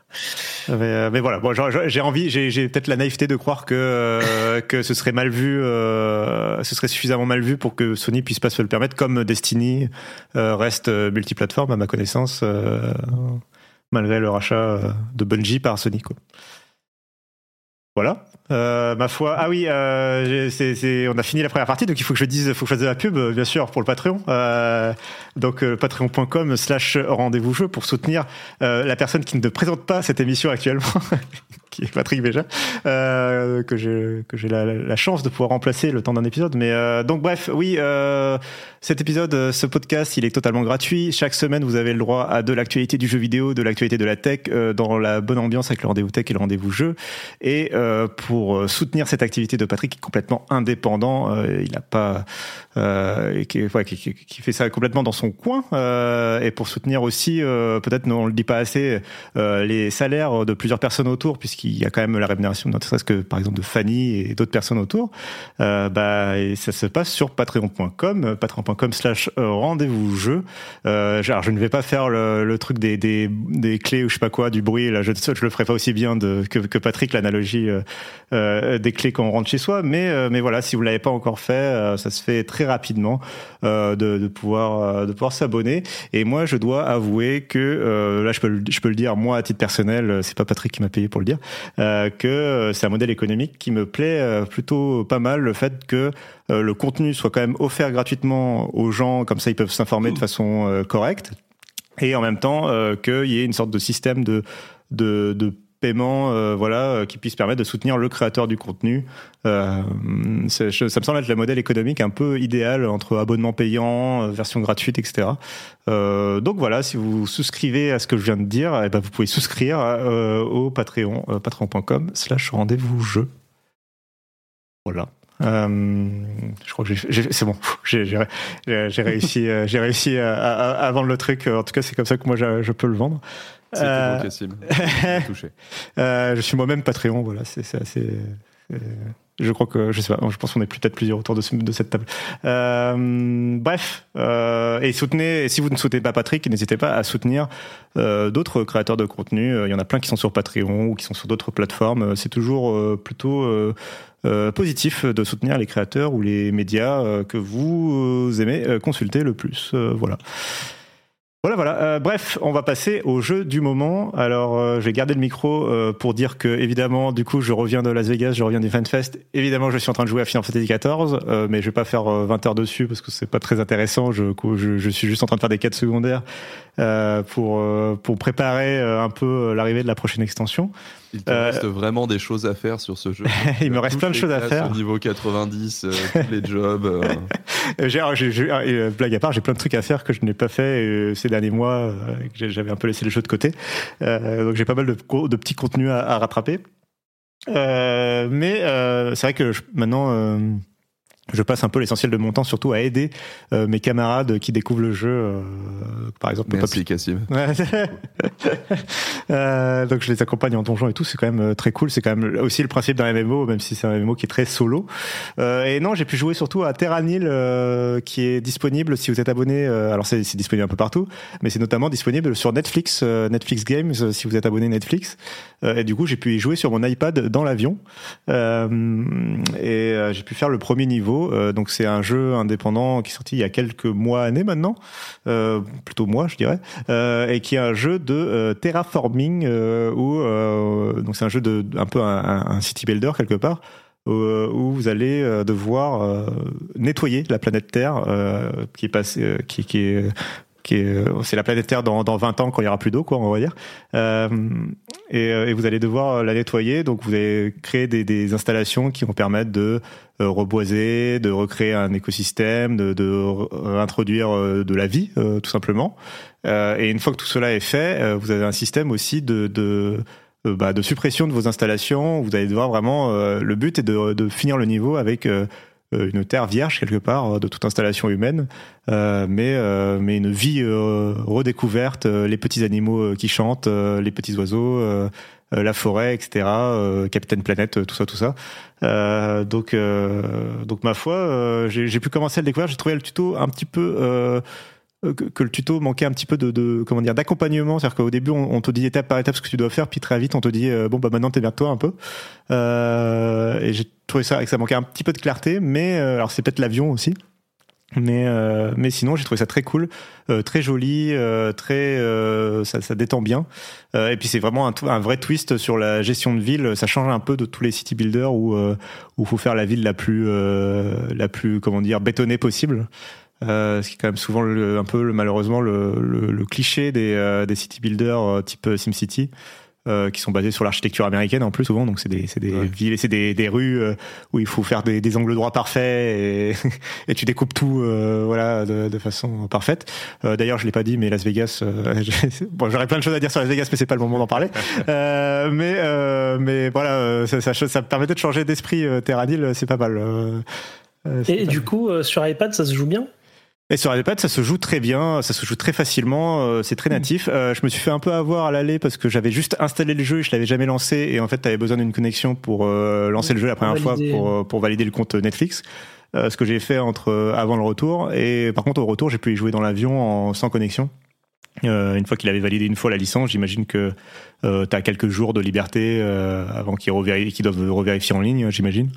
Euh, donc, ah, euh, l'ère moderne du jeu vidéo. Non mais là, non mais oui, mais en même temps, là, j'ai le droit de jouer au jeu parce que je paye un abonnement. Ça, me semble légitime de vérifier à un moment que, que l'abonnement est toujours là. Mais, euh, mais, mais, mais, oui, c'est vrai que j'y pas pensé. C'est vrai qu'à l'aller, je me suis un peu retrouvé. Alors, je vais lancer mon jeu. Et là, il me dit connectez-vous à votre compte Netflix. J'étais là, ah, mais je suis dans l'avion. c'est pas possible. Euh... Pour, le, pour, le, pour nos auditeurs, le le jeu est dispo aussi sur Steam. Oui, euh, oui, oui, c'est ce que je, c'est vrai que je l'ai pas assez clarifié, euh, mais il est parfaitement disponible à l'achat euh, sur Steam. je sais pas s'il est sur d'autres plateformes, mais au moins sur Steam. donc voilà, je vous recommande. Alors si vous êtes abonné à Netflix et que vous aimez jouer sur tablette, c'est pas mal. Sinon, je vous recommande d'y jouer effectivement sur Steam, c'est très bien aussi, et de payer le jeu qui est un petit jeu indépendant en plus. Donc voilà. Euh, mais maintenant, j'ai assez blablaté et je vais pouvoir laisser la parole à Johan qui va nous parler d'un autre jeu Netflix Game. En plus, c'était pas du tout prévu comme ça. Ouais, non, non, c'était pas prévu. Mais du coup, je, je, savais pas que Ternil était dans, dans l'abonnement Netflix. Donc, j'irai voir aussi. Du coup, moi, je vais parler de Oxenfree et, et, et d'Oxenfree 2. Euh, je pense que les deux, les deux jeux ne, ne font qu'un, c'est à peu près deux fois, euh, enfin, les deux jeux se présentent un, peu de la même façon. Donc, je, voulais juste, ouais, effectivement, je, voulais vraiment mentionner ce jeu-là parce que du coup, il est probablement déjà dans votre abonnement si vous avez Netflix. Donc, c'est vraiment dommage de passer à côté. Euh, du coup, Oxenfree, c'est quoi Oxenfree? C'est euh, une aventure euh, assez purement narrative. Donc, il y, y, a quelques énigmes par-ci par-là, mais c'est vraiment du prétexte. L'essentiel du jeu va consister à se promener, et euh, à choisir des options de dialogue et à papoter avec, euh, voilà, avec les différents protagonistes. Donc Oxenfree, c'est euh, ça se passe sur une sur une toute petite île avec un, une tour radio, je crois. et du coup, on suit un groupe un groupe de jeunes, un groupe d'adolescents ou de très jeunes adultes qui vont voilà qui vont interagir ensemble. Donc on va découvrir un peu chaque chacun de ces personnages et puis leurs relations.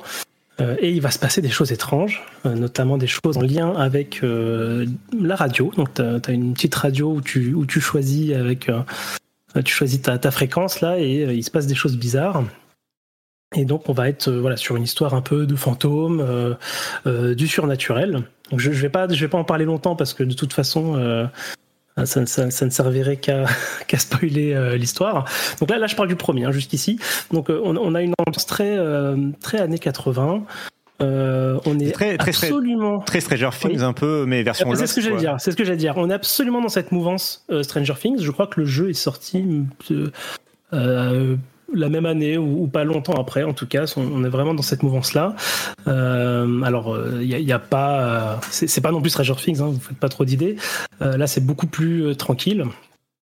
Mais on est vraiment dans cette mouvance-là, avec même même d'un point de vue visuel, il y a l'utilisation de beaucoup de couleurs très pastel qui en général évoquent un peu le souvenir, le passé. Et, donc là, c'est un jeu qui est vraiment très très très joli, avec une musique, bah, pour le coup, très synthwave électro, du coup qui rappelle justement ce côté années 80 là. et moi, c'est un jeu qui, à l'époque, m'avait vraiment, vraiment pris complètement. C'est-à-dire que j'avais démarré le jeu et donc ça met un petit peu de temps au début, hein, comme souvent dans, dans ce genre d'histoire un peu de fantôme, on commence avec le banal, on, papote euh, voilà, de la vie, avec la vie de ces adolescents-là, et puis il se passe quelque chose, et là on est happé complètement. Et euh, moi j'ai pas lâché le jeu, je, je crois que je l'ai fini en une traite quasiment euh, à l'époque. Et donc du coup, ce qui nous amène à cette, cette suite, hein, qui, reprend, qui, reprend, qui se passe cinq ans après. qui se passe sur la côte, donc pas, sur l'île à proprement parler, mais sur la côte qui, est à côté, où bah, bah, là pour le coup on joue euh, bah, cette fois-ci une adulte euh, qui vient travailler. Elle a voilà, elle une mission, elle doit aider à positionner euh, des antennes relais un peu partout pour de la recherche. Et donc elle est accompagnée d'un autre travailleur, voilà. Et, donc du coup dynamique très très différente pour le coup parce qu'on est on est passé du groupe d'adolescents là vraiment avec des problématiques très adolescentes justement à à quelque chose de beaucoup plus adulte et, de, et du passage euh, à l'âge adulte. Donc il y a énormément de, de, problématiques qui sont évoquées, de problématiques de, de vie. Donc je, je pareil, j'ai pas envie de trop, de trop dévoiler. Euh, mais ça se passe de la même manière, c'est-à-dire que je n'ai pas trop expliqué comment ça fonctionnait le, système de dialogue. Ça, c'est un truc qui que j'avais trouvé très intéressant à l'époque. C'est-à-dire que les, autres, personnages euh, parlent de manière naturelle et on peut à tout moment, euh, avec il y, a, des dialogues qui sont proposés, donc, qui correspondent à des boutons de la manette ou alors on clique dessus à la souris, euh, ou on peut choisir de ne rien dire, ce qui est aussi une option valide et qui va provoquer des réactions euh, en fonction de, ce qu'on fait d'un point de vue dialogue. C'est très très fluide, c'est assez bluffant quand ça marche très très bien. Et euh, bon, malheureusement, il y, a, quelques fois où il y a des petits, voilà, des petits problèmes euh, où on est un peu sorti du jeu parce que voilà, il, il réagit pas tout à fait comme il faut, ou alors il y a eu un bug. Ça arrive quand même globalement assez rarement. La plupart du temps, je trouve que ça marche super bien.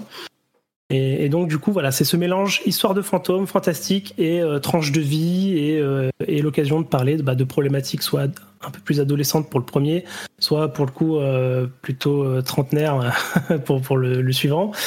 Et donc le deuxième a autant marqué que le premier. C'est vraiment des jeux que je recommande et qui sont sur, euh, qui sont sur Netflix. Quoi. Ok. Euh, oui, parce que le studio, on l'a pas dit, en fait, on l'a sous-entendu, mais le, en fait, le studio de développement a été depuis racheté par Netflix. donc c'est pour ça, que les deux jeux sont disponibles sur Netflix. Euh, même si Oxenfree 2, je crois, est quand même, comme le rachat a été fait en cours de développement, le jeu est disponible quand même sur d'autres plateformes. Je crois pas que. Bah, je, je, je, pense pas que Netflix ait pour le moment l'ambition de, de, de, faire des cloisonner leurs jeux chez eux. Ouais. Donc euh, sur mobile, c'est possible que ça soit que chez eux, euh, mais en général, les jeux sortent partout, Switch. là, on le pense. oui, voilà, il est sur PlayStation, il est sur, oui, ça, il est sur Switch, PlayStation et, et PC. Donc, euh, donc voilà. Je sais pas s'il est sur Xbox, mais euh, mais bref. Euh, peut-être sur Xbox dans un deuxième temps. Euh, bah, bah, tu parlais d'exclusivité, peut-être par contre il est pas sur le Game Pass. Je pense c'est que et je pense que le Game, Game Pass euh, pour l'instant c'est pas à l'ordre du jour tant qu'il est euh, tant que Netflix a le contrôle justement pour le coup. voilà voilà. du coup Otaksu tu voulais nous parler. Ah, tu vas encore mais mais mais on peut pas on peut pas tout le temps parler de Final Fantasy par contre. Bah le pire c'est que j'ai hésité à dire Final Fantasy XIV mais ça attendra que je finisse FF16 parce que je sais le jeu est sorti fin juin mais vu que je suis un adulte responsable. Euh, notamment responsable de, sa, propre, euh, sa propre boîte. C'était devenu un petit peu compliqué de, trouver le temps, mais là, ça y est, euh, j'ai quand même fait un bon deux tiers du jeu à sa sortie, mais après juste perdu le temps. Là, j'arrive à une petite période où tout le monde est parti en vacances, donc je vais pouvoir faire le gros nerd pendant deux semaines. Et je vais totalement le bouffer parce que clairement, genre de ce que j'ai vu de ce jeu, je vois la, je vois la controverse, je vois pourquoi il est controversé. Euh, auprès des, fans de, Final Fantasy particulièrement. Mais je trouve quand même que c'est un excellent jeu en fait. Quoi. j'ai pris un plaisir fou sur ces, sur ces deux premiers terres et j'ai vraiment vraiment hâte de terminer. Je peux pas en dire plus que ça parce que je veux pas spoiler. Hein, le jeu reste reste très récent, mais euh, pour moi c'est un, un espèce d'amalgame de euh, tout ce qui a fait la pop culture de ces dix dernières années, sublimé par par la patte FF. Et c'est vraiment, euh, c'est vraiment une formule que, que j'apprécie énormément. Le gameplay est, euh, euh, comment dire, très, très vif quand même, même si il, manque pour moi un petit peu de profondeur, même après avoir débloqué certaines capacités. mais il est, il y a, y a un aspect immédiat. Il y, a un, y a un toutou qui est, qui est très mignon, donc je suis très heureux. Quoi qu'il arrive, à chaque fois que je l'envoie sur un ennemi, moi-même je crie à ma, devant ma télé, Sick boy. Je suis très très heureux de, de tout ça. Donc vraiment, FF16, même si euh, voilà, je veux dire, on arrive à un point où, quoi qu'il arrive, n'importe quel nouveau FF euh, sera controversé. Mais euh, celui-ci, je, trouve que ça reste un très grand jeu malgré tout. je, suis, très content que tu aimes le jeu et je suis, je suis vraiment jaloux parce que moi, pour le coup, c'est l'inverse. Je peine, je peine à me dire si je, je sais pas si je le finis ou si je le range. Euh, c'est vraiment terrible pour moi parce que je, l'attendais quand même beaucoup. Euh, c'est quand même bien de savoir que des gens ont, ont beaucoup beaucoup aimé ça. Je suis un peu entre les deux. Euh, je suis entre les deux, c'est-à-dire que moi je vois tous les, je, je, vois vraiment tous les problèmes et du coup ça me, ça peut me sortir du jeu. C'est, enfin, je retrouve pas certains trucs que j'aurais aimé retrouver. et pour moi, c'est, enfin, ma déception, je, je l'avais déjà dit, mais c'est le fait que euh, ce n'est pas le Final Fantasy que je peux recommander à la place de FF14 euh, aux gens qui veulent pas faire les 400 heures d'histoire de FF14. Euh, mais mais et pourtant quand je joue au jeu, j'ai du plaisir à jouer au jeu. c'est pas le jeu de l'année pour moi, mais mais j'ai vraiment un plaisir. Juste, enfin, je, je, je, m'amuse quand je joue, quoi. et effectivement, par exemple, le scène de combat est pas profond, mais je trouve vraiment fun et vraiment, euh, enfin, dans, dans, le sens un peu bête et méchant, quoi. C'est-à-dire que vraiment, euh, je fais des trucs qui sont cool à l'écran et, et, et, ça me va en fait. Euh, euh j'ai pas besoin que ce soit, j'ai pas besoin que ce soit Elden Ring, quoi, on va dire. Et, et, du coup. bah, enfin voilà, je, je, passe un bon moment et justement les combats sont pas trop compliqués, donc du coup je, ça me ça me ça me frustre pas trop, ce qui avait été un peu le cas par exemple de FF7 remake. Et euh, donc je, moi je passe effectivement globalement un bon moment et je suis d'accord que ce sera probablement le meilleur Dogo euh, de l'année, euh, le Dogo de le Dogo de FF16. Hein, euh, alors ça c'est il y, a quand même eu le, le, le, remake, le remake de Ghost Trick avec pour le coup le meilleur Dogo ever de tous les jeux vidéo. Donc euh, voilà, il fallait que je le place. J'ai pas encore eu le temps de, de, le faire, mais il est sur ma liste, clairement. Mais euh, une fois que j'aurai fini FF16, euh, je vais enfin pouvoir me remettre sur Stormblood aussi. et ça, j'ai hâte aussi. voilà, et alors je me suis rendu compte quand j'ai donné la parole à Otaksu que j'avais méchamment interrompu Yoren qui avait pas un mais deux jeux en fait à nous parler. Et je pense bah que l'autre jeu est quand même assez important pour qu'on le mentionne. Donc voilà, je laisse la parole. Alors du coup, je vais parler de Vanba. Euh, donc Venba qui est un jeu que je suis depuis que je l'ai vu euh, où était-ce? Au Tribeca euh, Festival c'était un, été JV je sais plus si c'était celui de l'année dernière ou celui de l'année encore avant et donc pareil c'est à nouveau un jeu aussi purement narratif autour de la cuisine indienne donc on suit, on suit un. je, vais donner un peu le début du jeu. on suit un couple euh, un couple euh, voilà d'expatriés euh, indiens qui, qui, sont venus s'installer au Canada. Et donc on est dans voilà dans des problématiques du quotidien. Ils trouvent ils ont du mal à trouver du boulot. Ils se demandent s'ils vont pas rentrer s'ils vont pas rentrer en Inde etc et finalement bon ils se rendent compte qu'ils attendent un enfant. Et ils décident de rester pour pour lui donner le voilà les, les meilleures chances possibles de, dans la vie. Et du coup on va voilà, on va on va jumper de plusieurs années à chaque fois. Donc commence en 88, puis après ça se passe, euh, je sais pas, cinq ans plus tard, puis euh, encore euh, encore cinq ans plus tard, etc. jusqu'à jusqu'à jusqu'à la fin. et, et, et du coup voilà, ça, ça, va être ponctué par de la cuisine. Donc il y a il y a des mini jeux de cuisine qui sont tout à fait sympas où justement le but c'est euh, le, le, but, c'est justement c'est ce lien que, que, le lien à la culture en fait va, va, va passer par cette cuisine-là où euh, du coup la, la, mère a ramené d'Inde le carnet de sa mère à elle, carnet de, de, cuisine, qui est un peu un peu abîmé, donc il faut il faut un peu déchiffrer euh, euh ce qu'a voulu dire. c'est déchiffrer les schémas pour comprendre ce qu'il faut faire, on va dire en, en termes de, de séquencement de, dans la cuisine. Euh, mais, ça reste quelque chose de très léger. C'est-à-dire que je n'ai pas compté, mais il doit y avoir, euh, je sais pas, 8, 8, 8 mini-jeux de cuisine euh, très, rapidement faits. L'intérêt, ça reste de, suivre cette histoire. Donc pourquoi ce jeu? Alors ça, je, je voulais mentionner, c'est un jeu qui est très court. J'ai pas compté, je pense que ça se situe entre 2 et 3 heures. C'est disponible dans le Game Pass, donc du coup, ça, peut, vous aider à, vous dire de, l'essayer. Mais du coup, voilà, le, jeu va soulever pas mal de de thématiques et de problématiques euh, qui sont euh, plus ou moins connues, hein, des gens qui sont soit expatriés, soit, euh, soit descendants d'expatriés, sur justement le lien qu'on garde bah, à, la, culture de nos parents, à la culture de nos grands-parents. Et donc du coup, On suit ça sous à travers les yeux de Venba, qui est la mère, donc il va avoir un fils, qu'elle va voir justement vouloir un peu rejeter cette culture-là parce que bah, les copains ils sont pas comme ça, donc je sais pas qui, qui veut pas amener la, nourriture qu'on lui fait, qui veut qui, change de nom, qui, se fait appeler Kevin au lieu de Kevin. Enfin, il y a, y a toutes, toutes ces choses-là et euh, au fil des ans, voir un peu comment ces sentiments-là vont évoluer à la fois euh, du point de vue des parents, mais aussi du, point de vue de, cet enfant, du coup de de comment on dit de première génération euh, après après après expatriation. Et du coup, voilà, moi c'est un jeu que j'entendais parce que alors pour la petite histoire, je suis descendant de chez mes grands-parents qui sont indiens.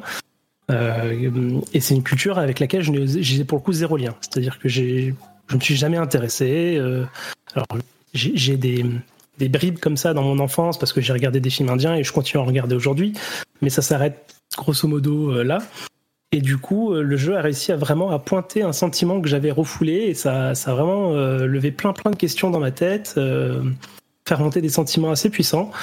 Euh, et du coup, voilà, je suis, je suis assez chamboulé rien que d'en parler. Euh, je pense que c'est un jeu qui va probablement changer ma vie. Parce que du coup, je, je vais probablement essayer de, de renouer ça, quoi.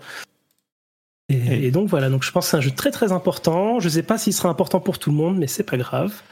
Et, euh, et je, en tout cas, je vous encourage vraiment à l'essayer parce que parce que c'est très chouette. La musique est, superbe. c'est ce que j'allais dire. Euh, enfin, je, je, me permets juste de dire pour que moi, avant de partir en congé, le jeu euh, était en train de sortir juste avant que je parte en congé et j'ai pas euh, eu le temps d'y jouer. Par contre, j'ai eu le temps d'écouter sa, sa, musique puisque Peter Line en avait fait la pub euh, sur Twitter. Donc voilà. et et je et je me servais, je j'utilisais la musique pour bosser et elle est vraiment très très cool la BO du jeu. elle disponible sur Bandcamp euh, notamment. Euh, et euh, enfin, je vous invite vraiment à, à au moins tester la BO si vous testez pas le jeu. Mais comme tu dis, il est assez court, donc il n'y a pas de raison voilà, de la DA est la DA est assez simple. C'est des, c'est des jolis dessins. Euh, et il y a une attention assez particulière sur le sound design de, de la cuisine. Donc, euh, je me souviens de, de, la présentation du jeu à l'époque. Ils, ils, étaient chez un des développeurs où, où il y avait la mère du coup du développeur qui, qui cuisinait euh, les différents plats qu'ils présentent dans le jeu et il y avait tous les micros autour de autour de la, de la marmite pour capturer euh, voilà, tous ces sons de les, les crépitements de l'huile etc et donc du coup c'est un jeu qui va probablement vous donner faim euh, D'ailleurs, c'est ce qui m'est arrivé. Et euh, la frustration que j'ai, que c'est que je m'attendais à ce que je puisse répliquer les recettes. Hmm. Euh, mais en fait, non, c'est pas le propos. Il y a pas. Alors oui, ça, ça, te, ça t'explique grosso modo ce que c'est qu'un biryani et de qu'est-ce qu'il y a dedans, mais ça te, il va falloir que tu ailles chercher la, la, recette ailleurs si tu veux la cuisiner toi. Quoi. Ouais. On est un peu au niveau, euh, c'est cookie, cookie Mama, tu, tu te transformes en cuisinier. Euh, D'accord. Alors le jeu, tu l'as dit qu'il est dans le Game Pass. Je vais quand même préciser qu'il est aussi, donc il est sur PC, Windows, il est sur Nintendo Switch, PlayStation 5 et sur Xbox du coup. Euh, Xbox One, Xbox Series. Euh, donc, euh, donc voilà, donc il est effectivement dans le Game Pass, mais il est aussi disponible sur d'autres plateformes si vous n'avez pas d'abonnement ou pas les plateformes de Microsoft. donc, et c'est un jeu indé, donc donc on vous le recommande, on vous le recommande chaudement. Et euh... à côté, mais je regarde un peu des images là. La DA, elle est magnifique. Hein. Ouais, ouais, c'est très joli. Ça, ça, marche, mm. ça marche bien. Euh, voilà, je voulais juste te faire remarquer, Yoann, que tu crisilles très légèrement. Je ne sais pas pourquoi. Ah. Euh, c'est à tes débuts de phrase. Euh, voilà, il y a peu, des enfin, de, mon côté, en tout cas, je sais pas si c'est peut-être Discord. hein, moi, j'entends. Euh, voilà. Euh, mais je ne sais, je ne saurais te, te, te, dire comment corriger ça parce que je ne sais pas d'où ça peut venir. euh, voilà. Bah, c'était pour les jeux du moment. On va passer aux petites news plus rapides, même si, comme je le disais en début d'émission, il y a eu deux épisodes spéciaux avant nous sans actu, donc du coup, on a pas mal à parcourir. Euh, et je voulais commencer. J'ai commencé par une rubrique euh, que j'ai nommée euh, rubrique Activision Blizzard Microsoft. Qui est, où on va résumer un petit peu ce qui s'est passé du côté du rachat ou ce qui s'est passé du côté de l'actualité d'Activision ou de Xbox. donc, pour commencer, on va parler de alors du bah, rachat en lui-même déjà où ça en est. petit point, je vais faire ça assez rapidement. Alors, je sais pas si vous n'avez pas suivi, peut-être il euh, y, a, Activision Blizzard qui est en train d'être acheté par Microsoft. Je pense que Patrick en a assez parlé pour pas que je refasse un résumé complet. Mais euh, mais aux derniers épisodes, en gros, euh, la FTC aux États-Unis a perdu globalement toutes ses tentatives de faire bloquer le rachat. Donc globalement aux États-Unis, Microsoft a le droit d'acheter Activision Blizzard. Désormais, le seul point qui bloque, c'est le dossier au Royaume-Uni. officiellement, la CMA, donc l'autorité de la concurrence au Royaume-Uni, a bloqué le dossier. Euh, Microsoft avait lancé une procédure d'appel pour faire euh, débloquer euh, ce dossier justement et pour essayer de faire autoriser le rachat. cette procédure d'appel a été interrompue à peu près quand, les États-Unis justement, quand, tous les problèmes se sont résolus aux États-Unis, puisque Microsoft a décidé d'essayer de, on va dire, de porter un nouveau dossier devant l'autorité de la concurrence britannique qui a des chances d'être accepté. Et l'autorité de la concurrence britannique a accepté d'observer à nouveau ce dossier. et ils se sont donnés jusqu'à fin août pour donner un nouvel avis. Euh, à partir de fin août, soit en gros, soit c'est validé et il y a des chances que ça, ça le soit, soit c'est à nouveau retoqué. Et à ce moment-là, la procédure d'appel reprend. Et, euh, et vous, vous, pouvez peut-être vous souvenir qu'il y avait une, une, deadline très importante en juillet qui allait arriver, qui était l'expiration du contrat de rachat entre Activision Blizzard et Microsoft. Euh, ce contrat de rachat a été prolongé jusqu'à octobre, jusqu'au 18 octobre. Euh, donc, euh, donc du coup, maintenant, voilà, Activision Blizzard et Microsoft sont laissés jusqu'au 18 octobre pour résoudre les problèmes au Royaume-Uni. Euh, il est très clair maintenant que, a priori, le rachat va se faire. Euh, c'est plus une question de, conditions et de circonstances que de, savoir s'il va être bloqué ou non. Euh, ce serait vraiment très surprenant à ce stade que le rachat soit vraiment bloqué, dans la mesure où vraiment tous les pays du monde ont globalement validé, sauf le Royaume-Uni. À la minute où la FTC et l'Europe ont dit oui, on savait quoi. Maintenant, ça va juste effectivement être quelques lignes à modifier dans le contrat, quoi. C'est ça. Et euh, d'ailleurs, euh, le premier qui s'en est bien rendu compte que la situation avait changé, c'est Sony qui a très rapidement accepté de signer le fameux contrat de 10 ans, euh, alors seulement pour Call of Duty du coup, mais du coup qui va obliger Microsoft à proposer Call of Duty sur les consoles PlayStation pour une durée de 10 ans. désormais, c'est signé. Alors il faut savoir que de toute façon, Microsoft avait juré, en la présence de Phil Spencer, avait, avait juré euh, dans, un, dans, dans, un, tribunal fédéral, voilà, qu'ils allaient continuer quoi qu'il arrive à proposer Call of Duty et les jeux Activision sur euh, sur euh, ou que Call of Duty, c'était que Call of Duty sur les sur sur les consoles PlayStation présentes ou futures. Euh, donc à partir du moment où Quelque tu part, on peut dire Microsoft a juré qu'ils avaient envie de faire de l'argent. oui, ouais, c'est voilà. Et, euh, et, puis bon, quand tu, pour le coup, quand tu jures, alors je sais qu'il y avait des, des, gens sur internet qui étaient un peu en mode, oui, mais ça se trouve, ils croisaient les doigts euh, dans son dos, je ne sais pas. Euh, quand tu jures euh, solennellement devant un, un, juge fédéral, c'est un, un, niveau de, de, sérieux où tu déconnes pas trop quoi avec ça, avec la quoi tu jures. la Bible et tout. Ah, c'est ça, c'est ça, tu, ça déconne pas trop. Et oui. Oui, c'est Phil Spencer qui a, qui a juré, euh, mais même si Phil Spencer euh, euh, devait démissionner par exemple de Microsoft demain et que c'est quelqu'un qui le remplace, le, le, enfin c'est quand même valable la promesse. C'est Phil Spencer, patron de Microsoft Gaming, qui jure. C'est pas juste Phil Spencer, habitant des États-Unis, qui jure quoi. C'est enfin c'est c'est une certaine valeur, c'est un certain poids. Tu peux pas faire. En fait, une, une entreprise ne peut littéralement pas jurer dans un tribunal puisqu'elle n'existe pas. C'est c'est c'est il faut une personne physique pour la représenter. en l'occurrence, c'était Phil Spencer de la marque Microsoft qui jure devant la loi. Donc, euh, quoi qu'il arrive, même si euh, demain ils essayaient de feinter ou quoi, un avocat reprendrait juste exactement ce, euh, ce petit morceau. genre, bon, bah, du coup. enfin, moi, en tout cas. Je, je, alors, je connais pas tous les rouages de la législation américaine, mais je ne crois pas que Microsoft joue aux imbéciles quand ils jurent comme ça. Je pense que peut les, je pense que dans ce cas précis, on peut les croire. et comme tu le disais, de toute façon, euh, euh la, promesse est juste, on promet de faire de l'argent. C'est, c'est, c'est. Euh, souvent, là, c'est vrai qu'avec les accords qui passent, on a un peu l'impression que les autorités arrivent à, leur tordre la main. Quelque part, c'est vrai, hein, quand même. Ils, ils, sont obligés de, signer quelque chose, et de s'engager sur quelque chose qu'ils n'avaient peut-être pas envie de s'engager à ce point. Toujours est-il que euh, pour l'instant, les accords qu'ils signent, c'est surtout des accords de on va juste vendre davantage de Call of Duty, euh, on les vendra sur GeForce Now, on les vendra euh, sur PlayStation, on les vendra sur Switch. bon, ça va, c'est pas non plus. Il y a pire comme engagement, quoi. Oui, clairement. Puis là, on parle en fait de, de, jeux qui se vendent à dizaines de millions à travers le monde. Donc, en fait, il faut plutôt comparer le cas euh, pas forcément le cas des, des petites exclus euh, type euh, Starfield ou trucs comme ça qui feront leurs millions tranquillement. Hein. mais là, on parle d'un jeu qui est plutôt relatif à Minecraft. Et donc, bah, Minecraft, c'est resté cross-platform. Pourquoi? Parce qu'ils veulent faire un maximum de pognon, c'est normal. Quoi. Oui, euh, et du coup, ton, je pense que Yoann a réglé son problème de micro. Il l'a tellement bien réglé que euh, son micro s'active désormais euh, et qu'on entend, on entend ce qui se passe chez lui. Ah, vous entendez? euh, euh, mais tout à fait, euh, oui, bien sûr, on est tout à fait dans le cas de, Minecraft ou de gros jeux qui, de toute façon, voilà, ont tout intérêt à rester multiplateforme, à se vendre. Et, et peut-être que peut-être que Starcraft 3 sera une exclusivité Xbox, mais mais Call of Duty, lui, restera bien multiplateforme.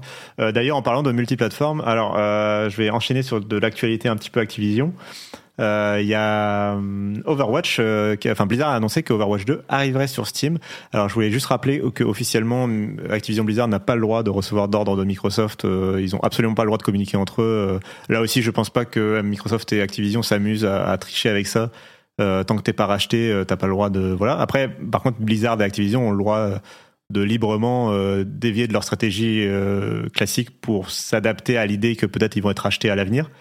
Euh, et donc euh, et donc ça peut venir de là ou ça peut plus simplement être que euh, Overwatch 2 connaît peut-être pas le succès que Blizzard espérait et que une sortie sur Steam peut quand même vachement aider à débloquer un nouveau panel d'utilisateurs. Ah, je, je, pense que c'est plutôt ça d'ailleurs et, donc Overwatch 2 arrive euh, arrive sur Steam euh, dans, dans les. Est-ce que c'est déjà fait Le premier d'une vague. Euh, oui. Parce que dans, l'idée, il y a d'autres jeux effectivement Blizzard qui vont arriver, et je pense que tu, tu, le dis très bien, ça va être les jeux qui ont besoin d'une communauté derrière eux, parce que aujourd'hui créer une communauté et ne pas avoir Steam pour simplement la facilité d'accès, c'est compliqué. Tout à fait. Et puis il y a le fait que du coup, euh, potentiellement, ça peut faciliter aussi le support par, pour le Steam Deck. Euh, donc, euh, ma foi, c'est toujours bon aussi à prendre. Je pense notamment à Diablo 4. si Diablo 4 devait arriver en suivant, tu parlais de communauté.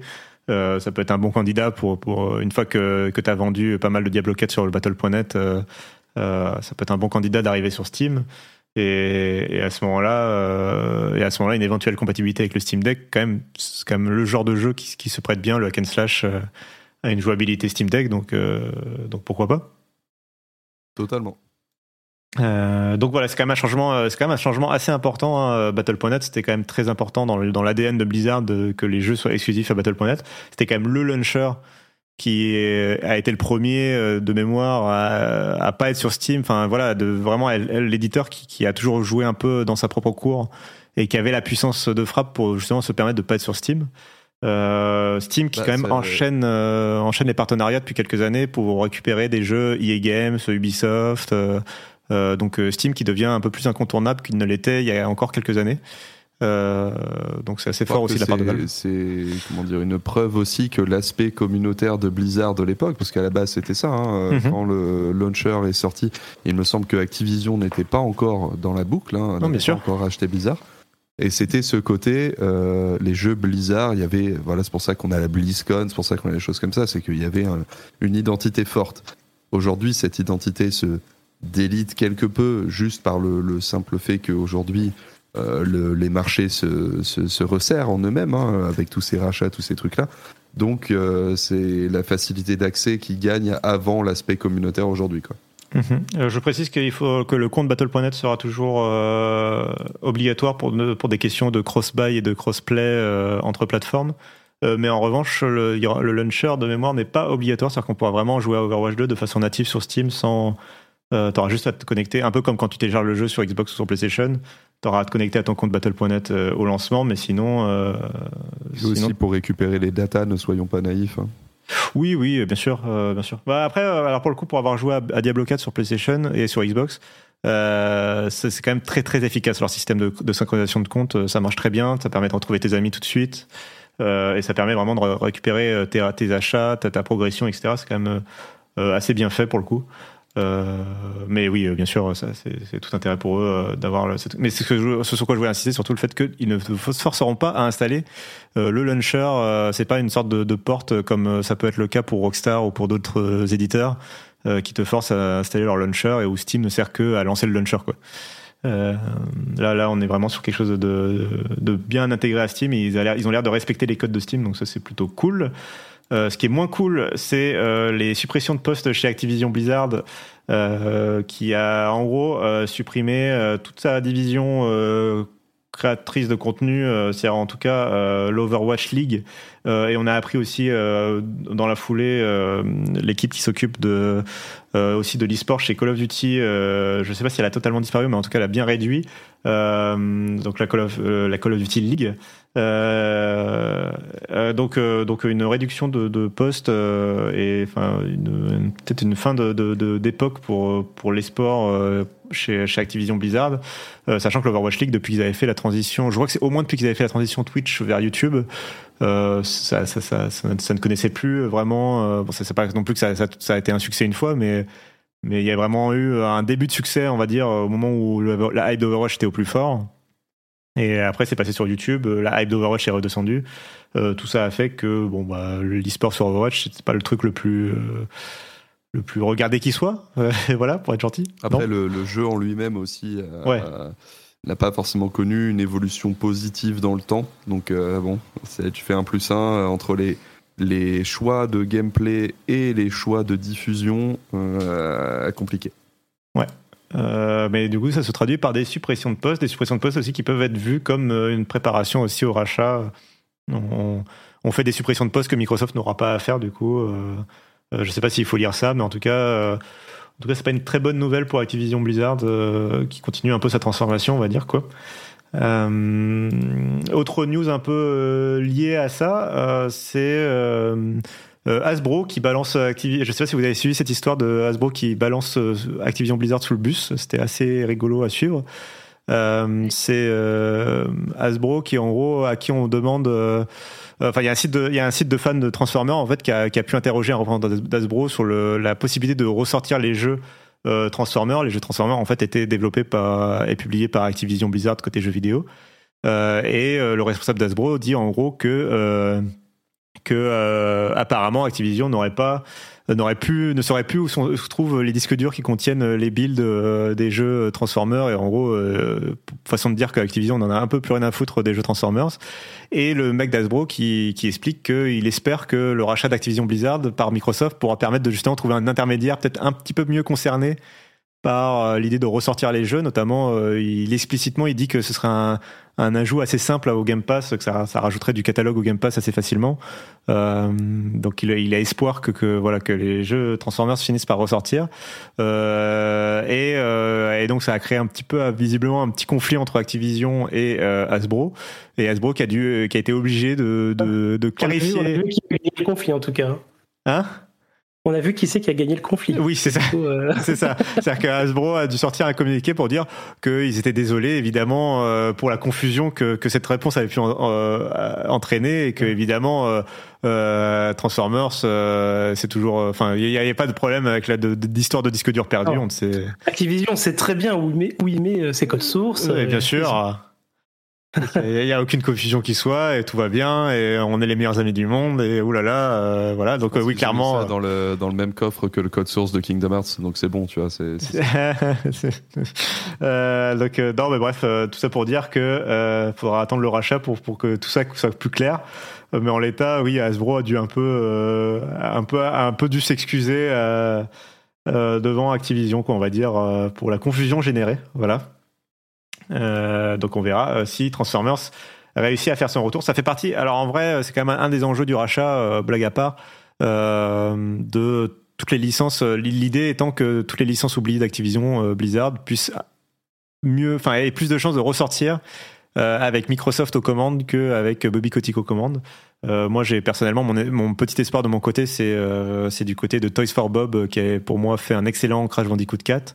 Euh, qui changeait vraiment et qui était vraiment super cool. Euh, j'espère qu'on leur laissera refaire des jeux aussi cool. Euh, donc euh, donc c'est mon, petit espoir de mon côté. Je sais qu'il y a aussi du côté de il y a du Exen aussi qui est qui est une licence à la base de ID Software mais qui appartient aujourd'hui à Activision. Donc maintenant qu'ID Software appartient déjà à Microsoft et que Activision pourrait être acheté par Microsoft, bah, la licence serait complètement aux mains du même de la, de la même boîte désormais. Et, et euh, Phil Spencer avait un t-shirt Exen euh, au, dernier E3, donc euh, il y a évidemment de l'espoir aussi de ce côté-là. Donc voilà, on verra ce que ça donnera. Il y a aussi de l'espoir pour les fans de, Starcraft. Même si, sans, vouloir rebondir sur une rumeur créée par un journaliste ivre sur Twitter, je rentrerai pas dans les détails, mais il y a, l'idée d'un retour de Starcraft aussi, peut-être un jour sous la main de Microsoft.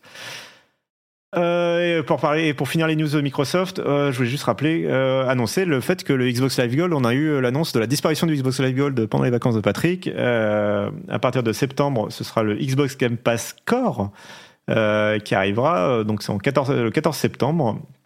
C'est plus ou moins exactement le même abonnement, c'est-à-dire un abonnement obligatoire pour avoir accès aux jeux en ligne sur Xbox. À titre personnel euh, complètement euh, anachronique et enfin complètement stupide de, de, forcer un abonnement pour du jeu multijoueur alors que le jeu multijoueur est gratuit sur PC euh, dans l'écosystème Microsoft. Donc euh, c'est un truc un peu bizarre que tes plus gros fans qui achètent ta console, tu les fasses payer plus cher. Euh, mais soit, le Xbox Game Pass Core, en tout cas, voilà, ça va être 7 euros par mois. ça va te donner accès au multijoueur en ligne et ça donnera accès aussi à un catalogue d'une d'une vingtaine de jeux euh, dont la plupart sont first party euh, et qui catalogue qui devrait grandir quelques fois par an, mais pas beaucoup plus. Euh, donc une sorte de petite version, donc voilà, un Game Pass Core, donc une version light du Game Pass. et il y a ce truc très bizarre où si tu veux jouer en ligne et avoir accès au vrai catalogue Game Pass sur console, il faut soit s'abonner deux fois au Game Pass, au Game Pass Core et au Game Pass console, soit euh, s'abonner au Game Pass Ultimate. Euh, je ne sais pas si nos précédents camarades avaient relayé le fait que les abonnements ont aussi augmenté en prix. Euh, mais voilà, tout ça va un peu ensemble. globalement, en septembre, vous allez avoir le droit à un seul catalogue désormais d'abonnements chez Microsoft qui sera tout sous la coupelle du Game Pass. Game Pass Core, Game Pass PC, Game Pass Console et Game Pass Ultimate. ça va de 7 euros par mois à 15 euros par mois. Et et entre ça, le rachat d'Activision Blizzard et le lancement de Starfield, euh, si le nombre d'abonnés au Game Pass euh, n'explose pas euh, avant la fin de l'année, je ne sais pas ce que Microsoft peut faire. Quoi. bah déjà, tous les abonnés Xbox Live Gold maintenant sont les abonnés Game Pass. Ouais. Donc déjà, ils pourront dès de base le lendemain dire oh, on a fait plus 350%. Oui, c'est ça. Euh, donc évidemment, les chiffres vont être manipulés dans tous les sens pour, euh, pour pouvoir euh, faire briller le Game Pass comme jamais.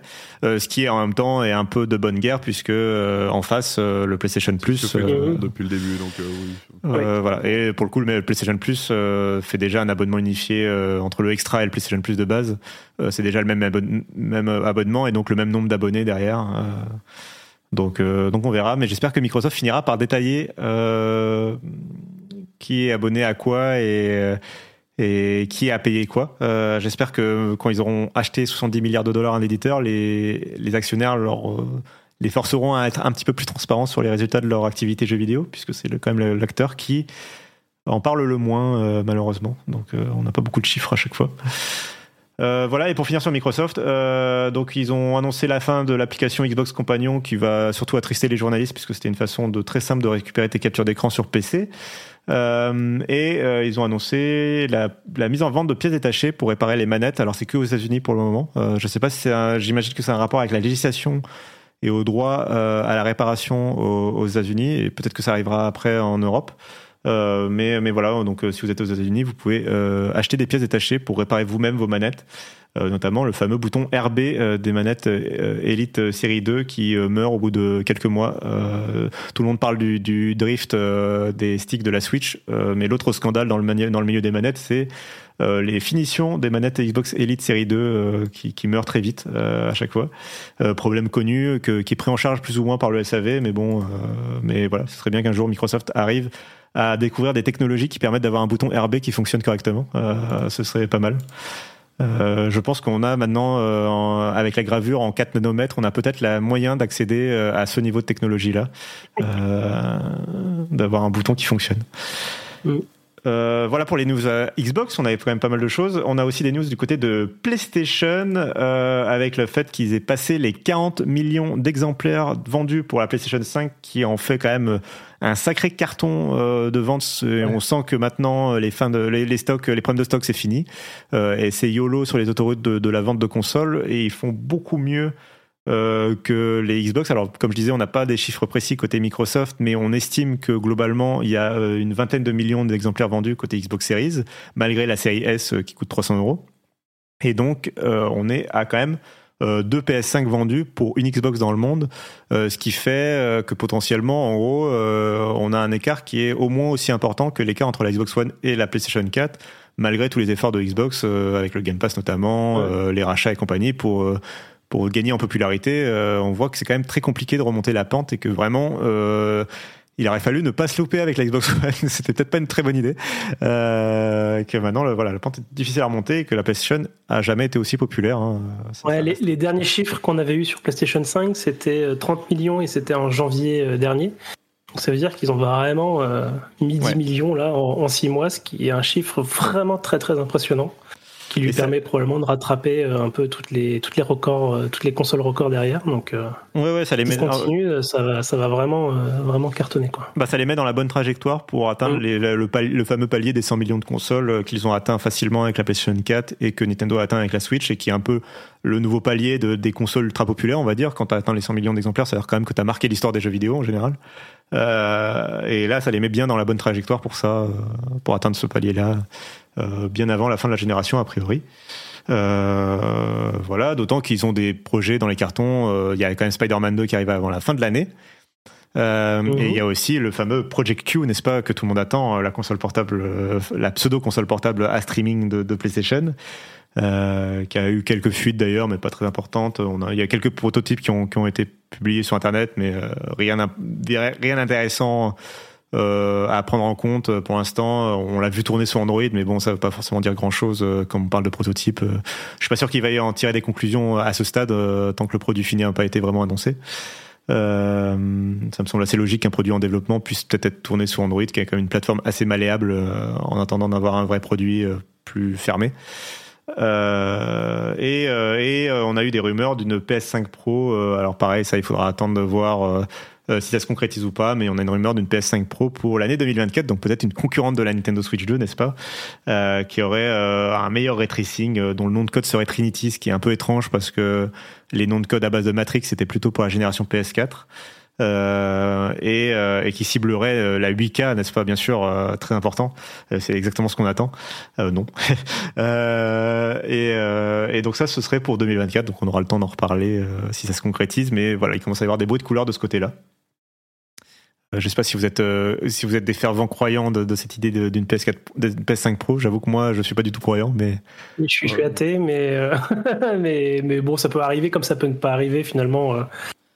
C'est pas moi j'ai vraiment un peu de mal à traiter enfin oui à traiter pour moi-même hein, ces news de, de PS5 Pro parce que on a toujours cette les, années les années précédentes sont passées tellement vite il y a toujours une problématique où les jeux sont encore un peu cross platform PS4 et c'est super dur en fait de se projeter dans une pro. On a l'impression que ça fait un an qu'elle est sortie la PS5, alors que ça, ça, mhm. va commencer à faire euh, 3. Mais du coup, euh, j'ai l'impression qu'il n'y a pas, il y a, il y a même pas d'intérêt commerciaux euh, à ce que ça arrive si vite, quoi. Sachant que, vas-y, vas-y Maxime. si ce n'est relancer euh, commercialement l'achat d'une PS5, mais c'est vrai que je suis d'accord avec toi qu'il n'y a pas d'argument. Maintenant, c'est vrai que la PS4 Pro s'était bien vendue. Euh, c'était un produit test pour Sony, donc je crois une PS5 Pro juste pour ça, juste pour l'intérêt euh, commercial qu'a Sony derrière, particulièrement en sachant que a priori la PS5 Slim elle bien avancée, qu'on aurait une console un peu euh, un peu bâtarde, j'ai envie de dire, avec un écran, un lecteur CD qui serait externe à rajouter, etc. Donc ça pourrait être aussi l'argument de dire, bah, face à cette PS5 Slim, les gens qui ont un peu plus de pognon, autant s'acheter la PS5 Pro qui intégrerait tout, euh, etc. Je vois plus comme ça que, euh, effectivement, euh, potentiellement un petit encart 8K dessus qui serait complètement bullshit, mais qui parlerait un peu au, grand public, en mode genre, bah, c'est 8K, c'est mieux que la 4K, quoi. Mais concrètement, je ne vois aucun intérêt à une PS5 Pro alors que effectivement les jeux qui exploitent vraiment cette génération sont extrêmement rares. On peut les compter sur une main, quoi. Euh, oui, euh, je suis d'accord. Et euh, sachant que la rumeur de la PS5 Slim vient de la même personne que la PS5 Pro, c'est-à-dire Tom Anderson, et donc et la PS5 Slim serait prévue d'après lui pour la rentrée ou en tout cas la fin de l'année là 2023. Donc on aura très vite fait de voir si la PS5 Slim ne sort jamais, ça mettra aussi un, coup dans, dans les rumeurs de, de cette PS5 Pro. voilà, sachant qu'il avait vu juste par contre en revanche pour les écouteurs et pour le Project Q. Donc, euh, donc on verra, on verra ce qu'il en sera. Moi, je. Pas la seule source qui parlait d'une PS5 avec un lecteur CD externe. Donc. Euh, D'accord. Ok. Euh, mais en tout cas, je, je effectivement, j'ai des, des, doutes sur le projet PS5 Pro. Euh, D'une part parce qu'il y a moins le besoin qu'à l'époque par rapport à la PS4 Pro qui, qui, répondait au fait que le marché de la 4K explosait. Euh, là, ce sera pas forcément le cas pour la 8K. Et puis quel prix aussi, sachant que la PS5 est déjà quand même relativement chère. Je les imagine pas baisser le prix de la PS5 sachant vu comment elle se vend. Euh, et donc euh, pour moi une PS5 Pro se vendrait encore plus cher. Euh, alors après Apple le fait donc et, Sony a cette force de marketing qui fait que je pense qu'ils seraient capables aujourd'hui pas comme seule console, mais comme console premium, de vendre effectivement une console peut-être à 600 ou 700 euros. je pense qu'ils en ont les capacités marketing et de popularité de dire voilà si tu veux le must du must chez Sony, bah, il faut claquer 700 euros. Il y a peut-être certains fans qui seraient prêts à dépenser cet argent.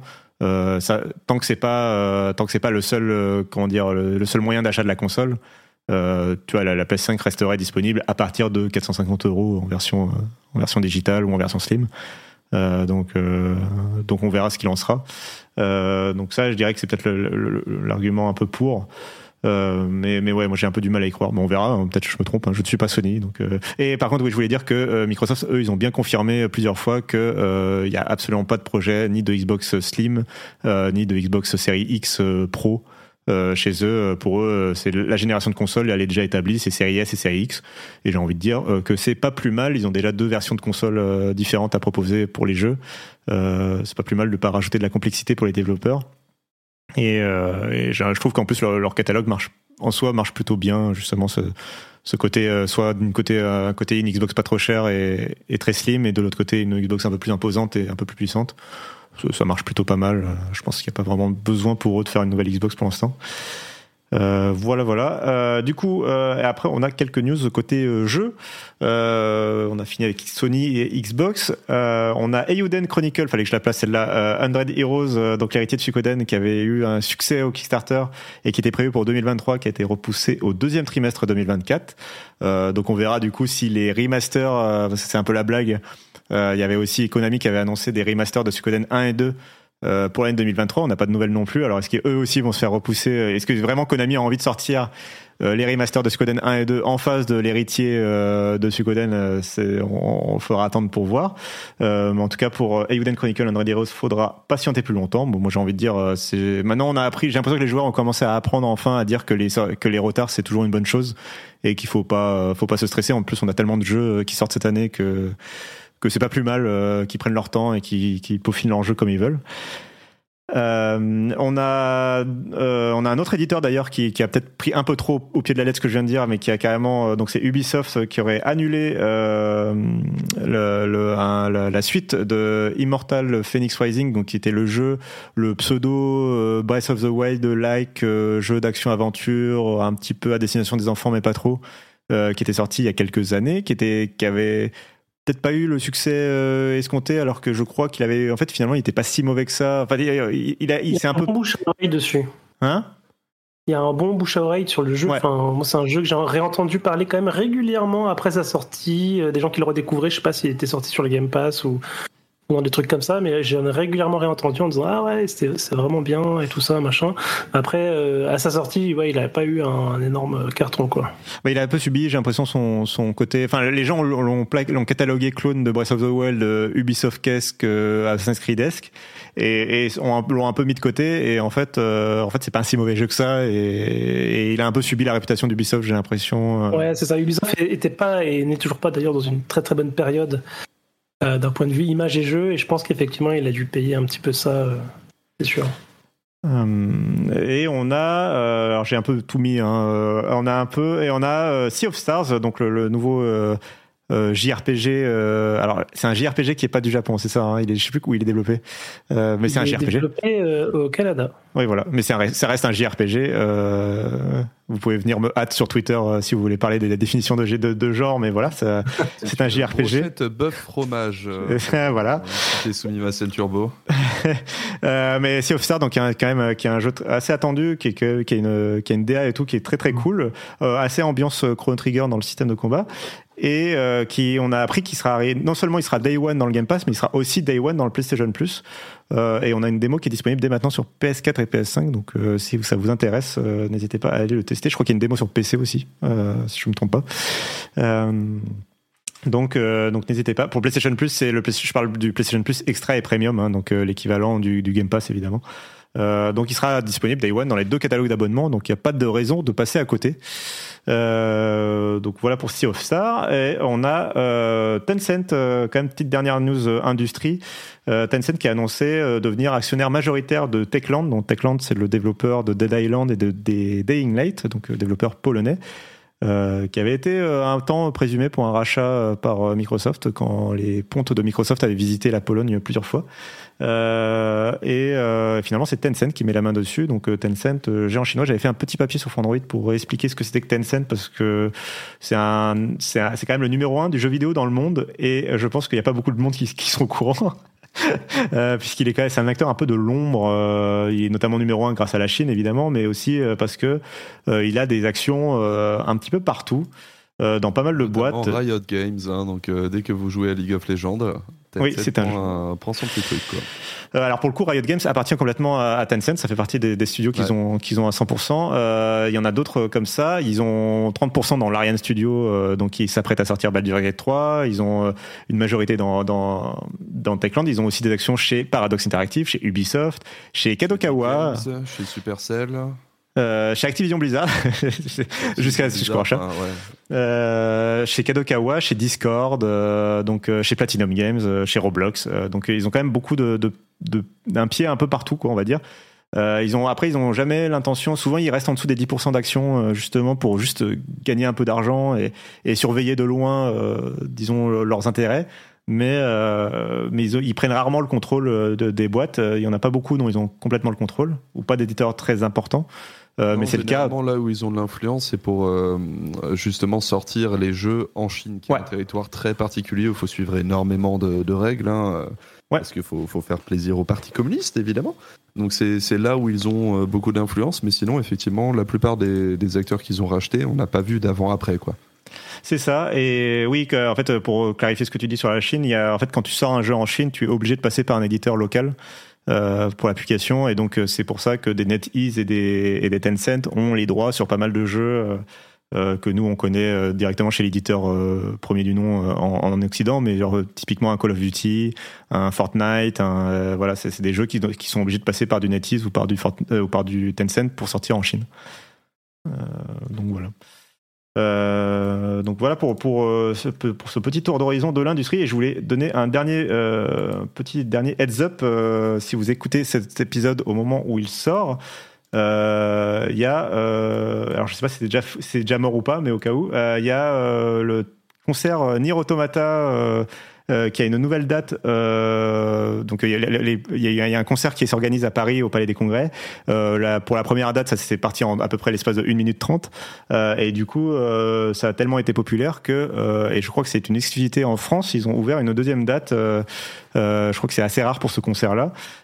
qui aura lieu du coup sera le 22, 22 février pour la deuxième date et je crois que les, la billetterie il reste des places et la billetterie est en ligne sur le site voilà donc, euh, Palais des Congrès ou euh, via nirconcert.com. Voilà, donc euh, si ça vous intéresse, voilà, je vous invite à, aller voir ça. bah voilà, Otaxo vient de donner, vient de donner les liens. voilà, voilà. mais j'écoutais. Est-ce que j'ai, est-ce que j'ai tout dit? Est-ce qu'on a oublié des choses? C'est le moment. On a, on a été bon là. Eh, écoute, je suis plutôt content de mon timing. Euh, j'ai l'impression que j'ai plutôt fait un bon boulot. Euh, c'est plutôt pas mal. Voilà, je suis fier de moi. Je m'envoie des fleurs. Euh, euh, mais c'est le moment de conclure l'épisode. Donc déjà, il faut que je vous demande, je, si je, j'essaie de me souvenir de comment il fait Patrick, il faut que je vous demande déjà où on peut vous retrouver. ou alors, où est-ce qu'on peut te retrouver, Johan? On peut me retrouver sur X sur euh, underscore. Bien sûr. Et évidemment, évidemment, le, le meilleur endroit, c'est le Discord euh, du rendez-vous tech et du rendez-vous jeu, où euh, bah, je parle de plein de choses, notamment de jeux vidéo et du MCU. Et d'ailleurs, on peut aussi me retrouver, tu vois, j'ai failli l'oublier, dans un autre podcast de French Spin qui est Soupa les Apache, comme le dit très bien Patrick en début de chaque émission. Tout à fait. Et vous avez parlé, j'ai pas encore écouté le dernier épisode où vous parlez de Secret Invasion, je crois. Et, il n'a pas encore été enregistré celui-là. Ah bah vous en, vous en avez pas ah, déjà ah, il, faut, il faut digérer d'abord. un sujet là. euh, bah, écoutez, moi c'est vrai que j'ai plutôt, je, je, le dis avant que parce que Patrick n'autorisera pas à le dire dans Super Letter Punch, mais c'est vrai que moi j'ai plutôt euh, bien euh, aimé euh, de façon euh, surprenante, euh, adoré peut-être pas quand même, faut pas abuser non plus, mais mais voilà, c'est vrai que j'ai plutôt bien aimé, même si Patrick vous dira tout le mal qu'il pense de cette série, j'imagine. Je, je, viendrai, je viendrai discuter avec toi avant d'aller enregistrer l'épisode. et toi, mon cher Otaksu, est-ce que tu où est-ce qu'on peut te retrouver pour parler du MCU, euh, de jeux vidéo et d'autres choses euh, N'est-il pas euh, sur les réseaux Otaksu tout bêtement, hein, O-T-A-X-O-U. J'ai mon propre YouTube, je teste l'indépendance, c'est terrible. Si vous voulez m'y aider, c'est un YouTube plutôt basé sur la tech, mais pas que. c'est sur youtube.com slash Otaksu, mais évidemment pour ce qui est de la, la pop culture, ça se passe sur legrandpop.fr FR, où on a notre propre podcast qui, hélas, ne, fait pas partie de French Spin, euh, le grand podcast indisponible disponible sur toutes les plateformes, où ce soir, justement, nous, on va enregistrer une spéciale Barbenheimer. Ah, le grand moment aussi euh, du, de, cet été, euh, le moment Barbenheimer. Alors, moi, je suis Team Barbie. et, mais dis-moi, est-ce que sur ta chaîne YouTube, tu as par hasard une vidéo que tu aimerais, par exemple, mettre en avant dans ce podcast? euh, bah, je, vais, j'ai envie de te dire la dernière du coup, parce que effectivement, euh, j'ai fait un, j'ai fait un gros truc euh, sur le, comment dire la le changement de génération et quel impact ça aura euh, justement sur les configurations euh, PC elles-mêmes. Donc euh, ça s'appelle trois technos qui vont rendre obsolètes vos PC gamers. J'ai pas, c'est pas tout à fait un titre journalistique. Je suis obligé de, de jouer le YouTube game, ne m'en voulez pas. Mais c'est quand même quelque chose d'important. Et pour justement en parler, j'ai eu l'occasion de, d'interviewer pardon un ingénieur en moteur de jeu et un graphics engineer. Donc comme ça, vous avez la version euh, simplifiée euh, quand vous voyez ma tête et vous avez la version bien nerdy euh, quand c'est quand c'est ce monsieur ingénieur qui parle. Et, et alors pour pour aller dans ton sens, tu ne joues pas trop le YouTube game dans le sens où c'est une vidéo de 22 minutes là où où euh, tu, tu, vois, tu aurais pu faire les 10 minutes et une seconde euh, d'antan euh, historique du YouTube Game pour juste avoir les pubs et, pas plus. alors que non, tu vas justement dans le fond du sujet et c'est très bien. Donc, non, moi j'ai été, j'ai été éduqué à ce genre de format en écoutant Azeroth.fr, donc forcément on, on, est obligé de respecter l'intelligence de, de ses spectateurs, c'est terrible. Euh, voilà. Non mais du coup je vous recommande en tout cas d'aller voir euh, cette euh, cette vidéo. bah voilà c'est tout pour ce rendez-vous jeu. Je crois que bientôt ce sera le retour de Patrick. Je me rappelle pas exactement. J'ai pas envie de trop m'avancer, mais je pense que, que que ça ne serait tardé désormais. mais pour l'instant il continue de profiter de de, de ses de ses voyages. S'il ne s'est pas fait manger par les loups en Finlande, a priori il devrait revenir bientôt. et, et je c'était un plaisir de pouvoir prendre le micro. Voilà j'essaie de d'être le host le temps d'un épisode. Euh, mais vous inquiétez pas, euh, ce, se redeviendra beaucoup plus sérieux, bien sûr, dès le prochain épisode ou dans les épisodes suivants. Euh, et moi, c'est tout pour moi, du coup. Je crois qu'on a fini. Bah, n'hésitez pas, évidemment, je vous redis d'aller sur patreon.com slash rdvjeux, de nous suivre partout, de, de, suivre Patrick, évidemment, sur tous les réseaux, et dont X, évidemment. Et puis voilà, et de vous inscrire effectivement sur le Discord où on discute de plein de choses et c'est très très cool. Donc euh, donc voilà. Et puis c'est le moment de faire euh, de dire euh, ciao aux gens. au revoir. Au revoir.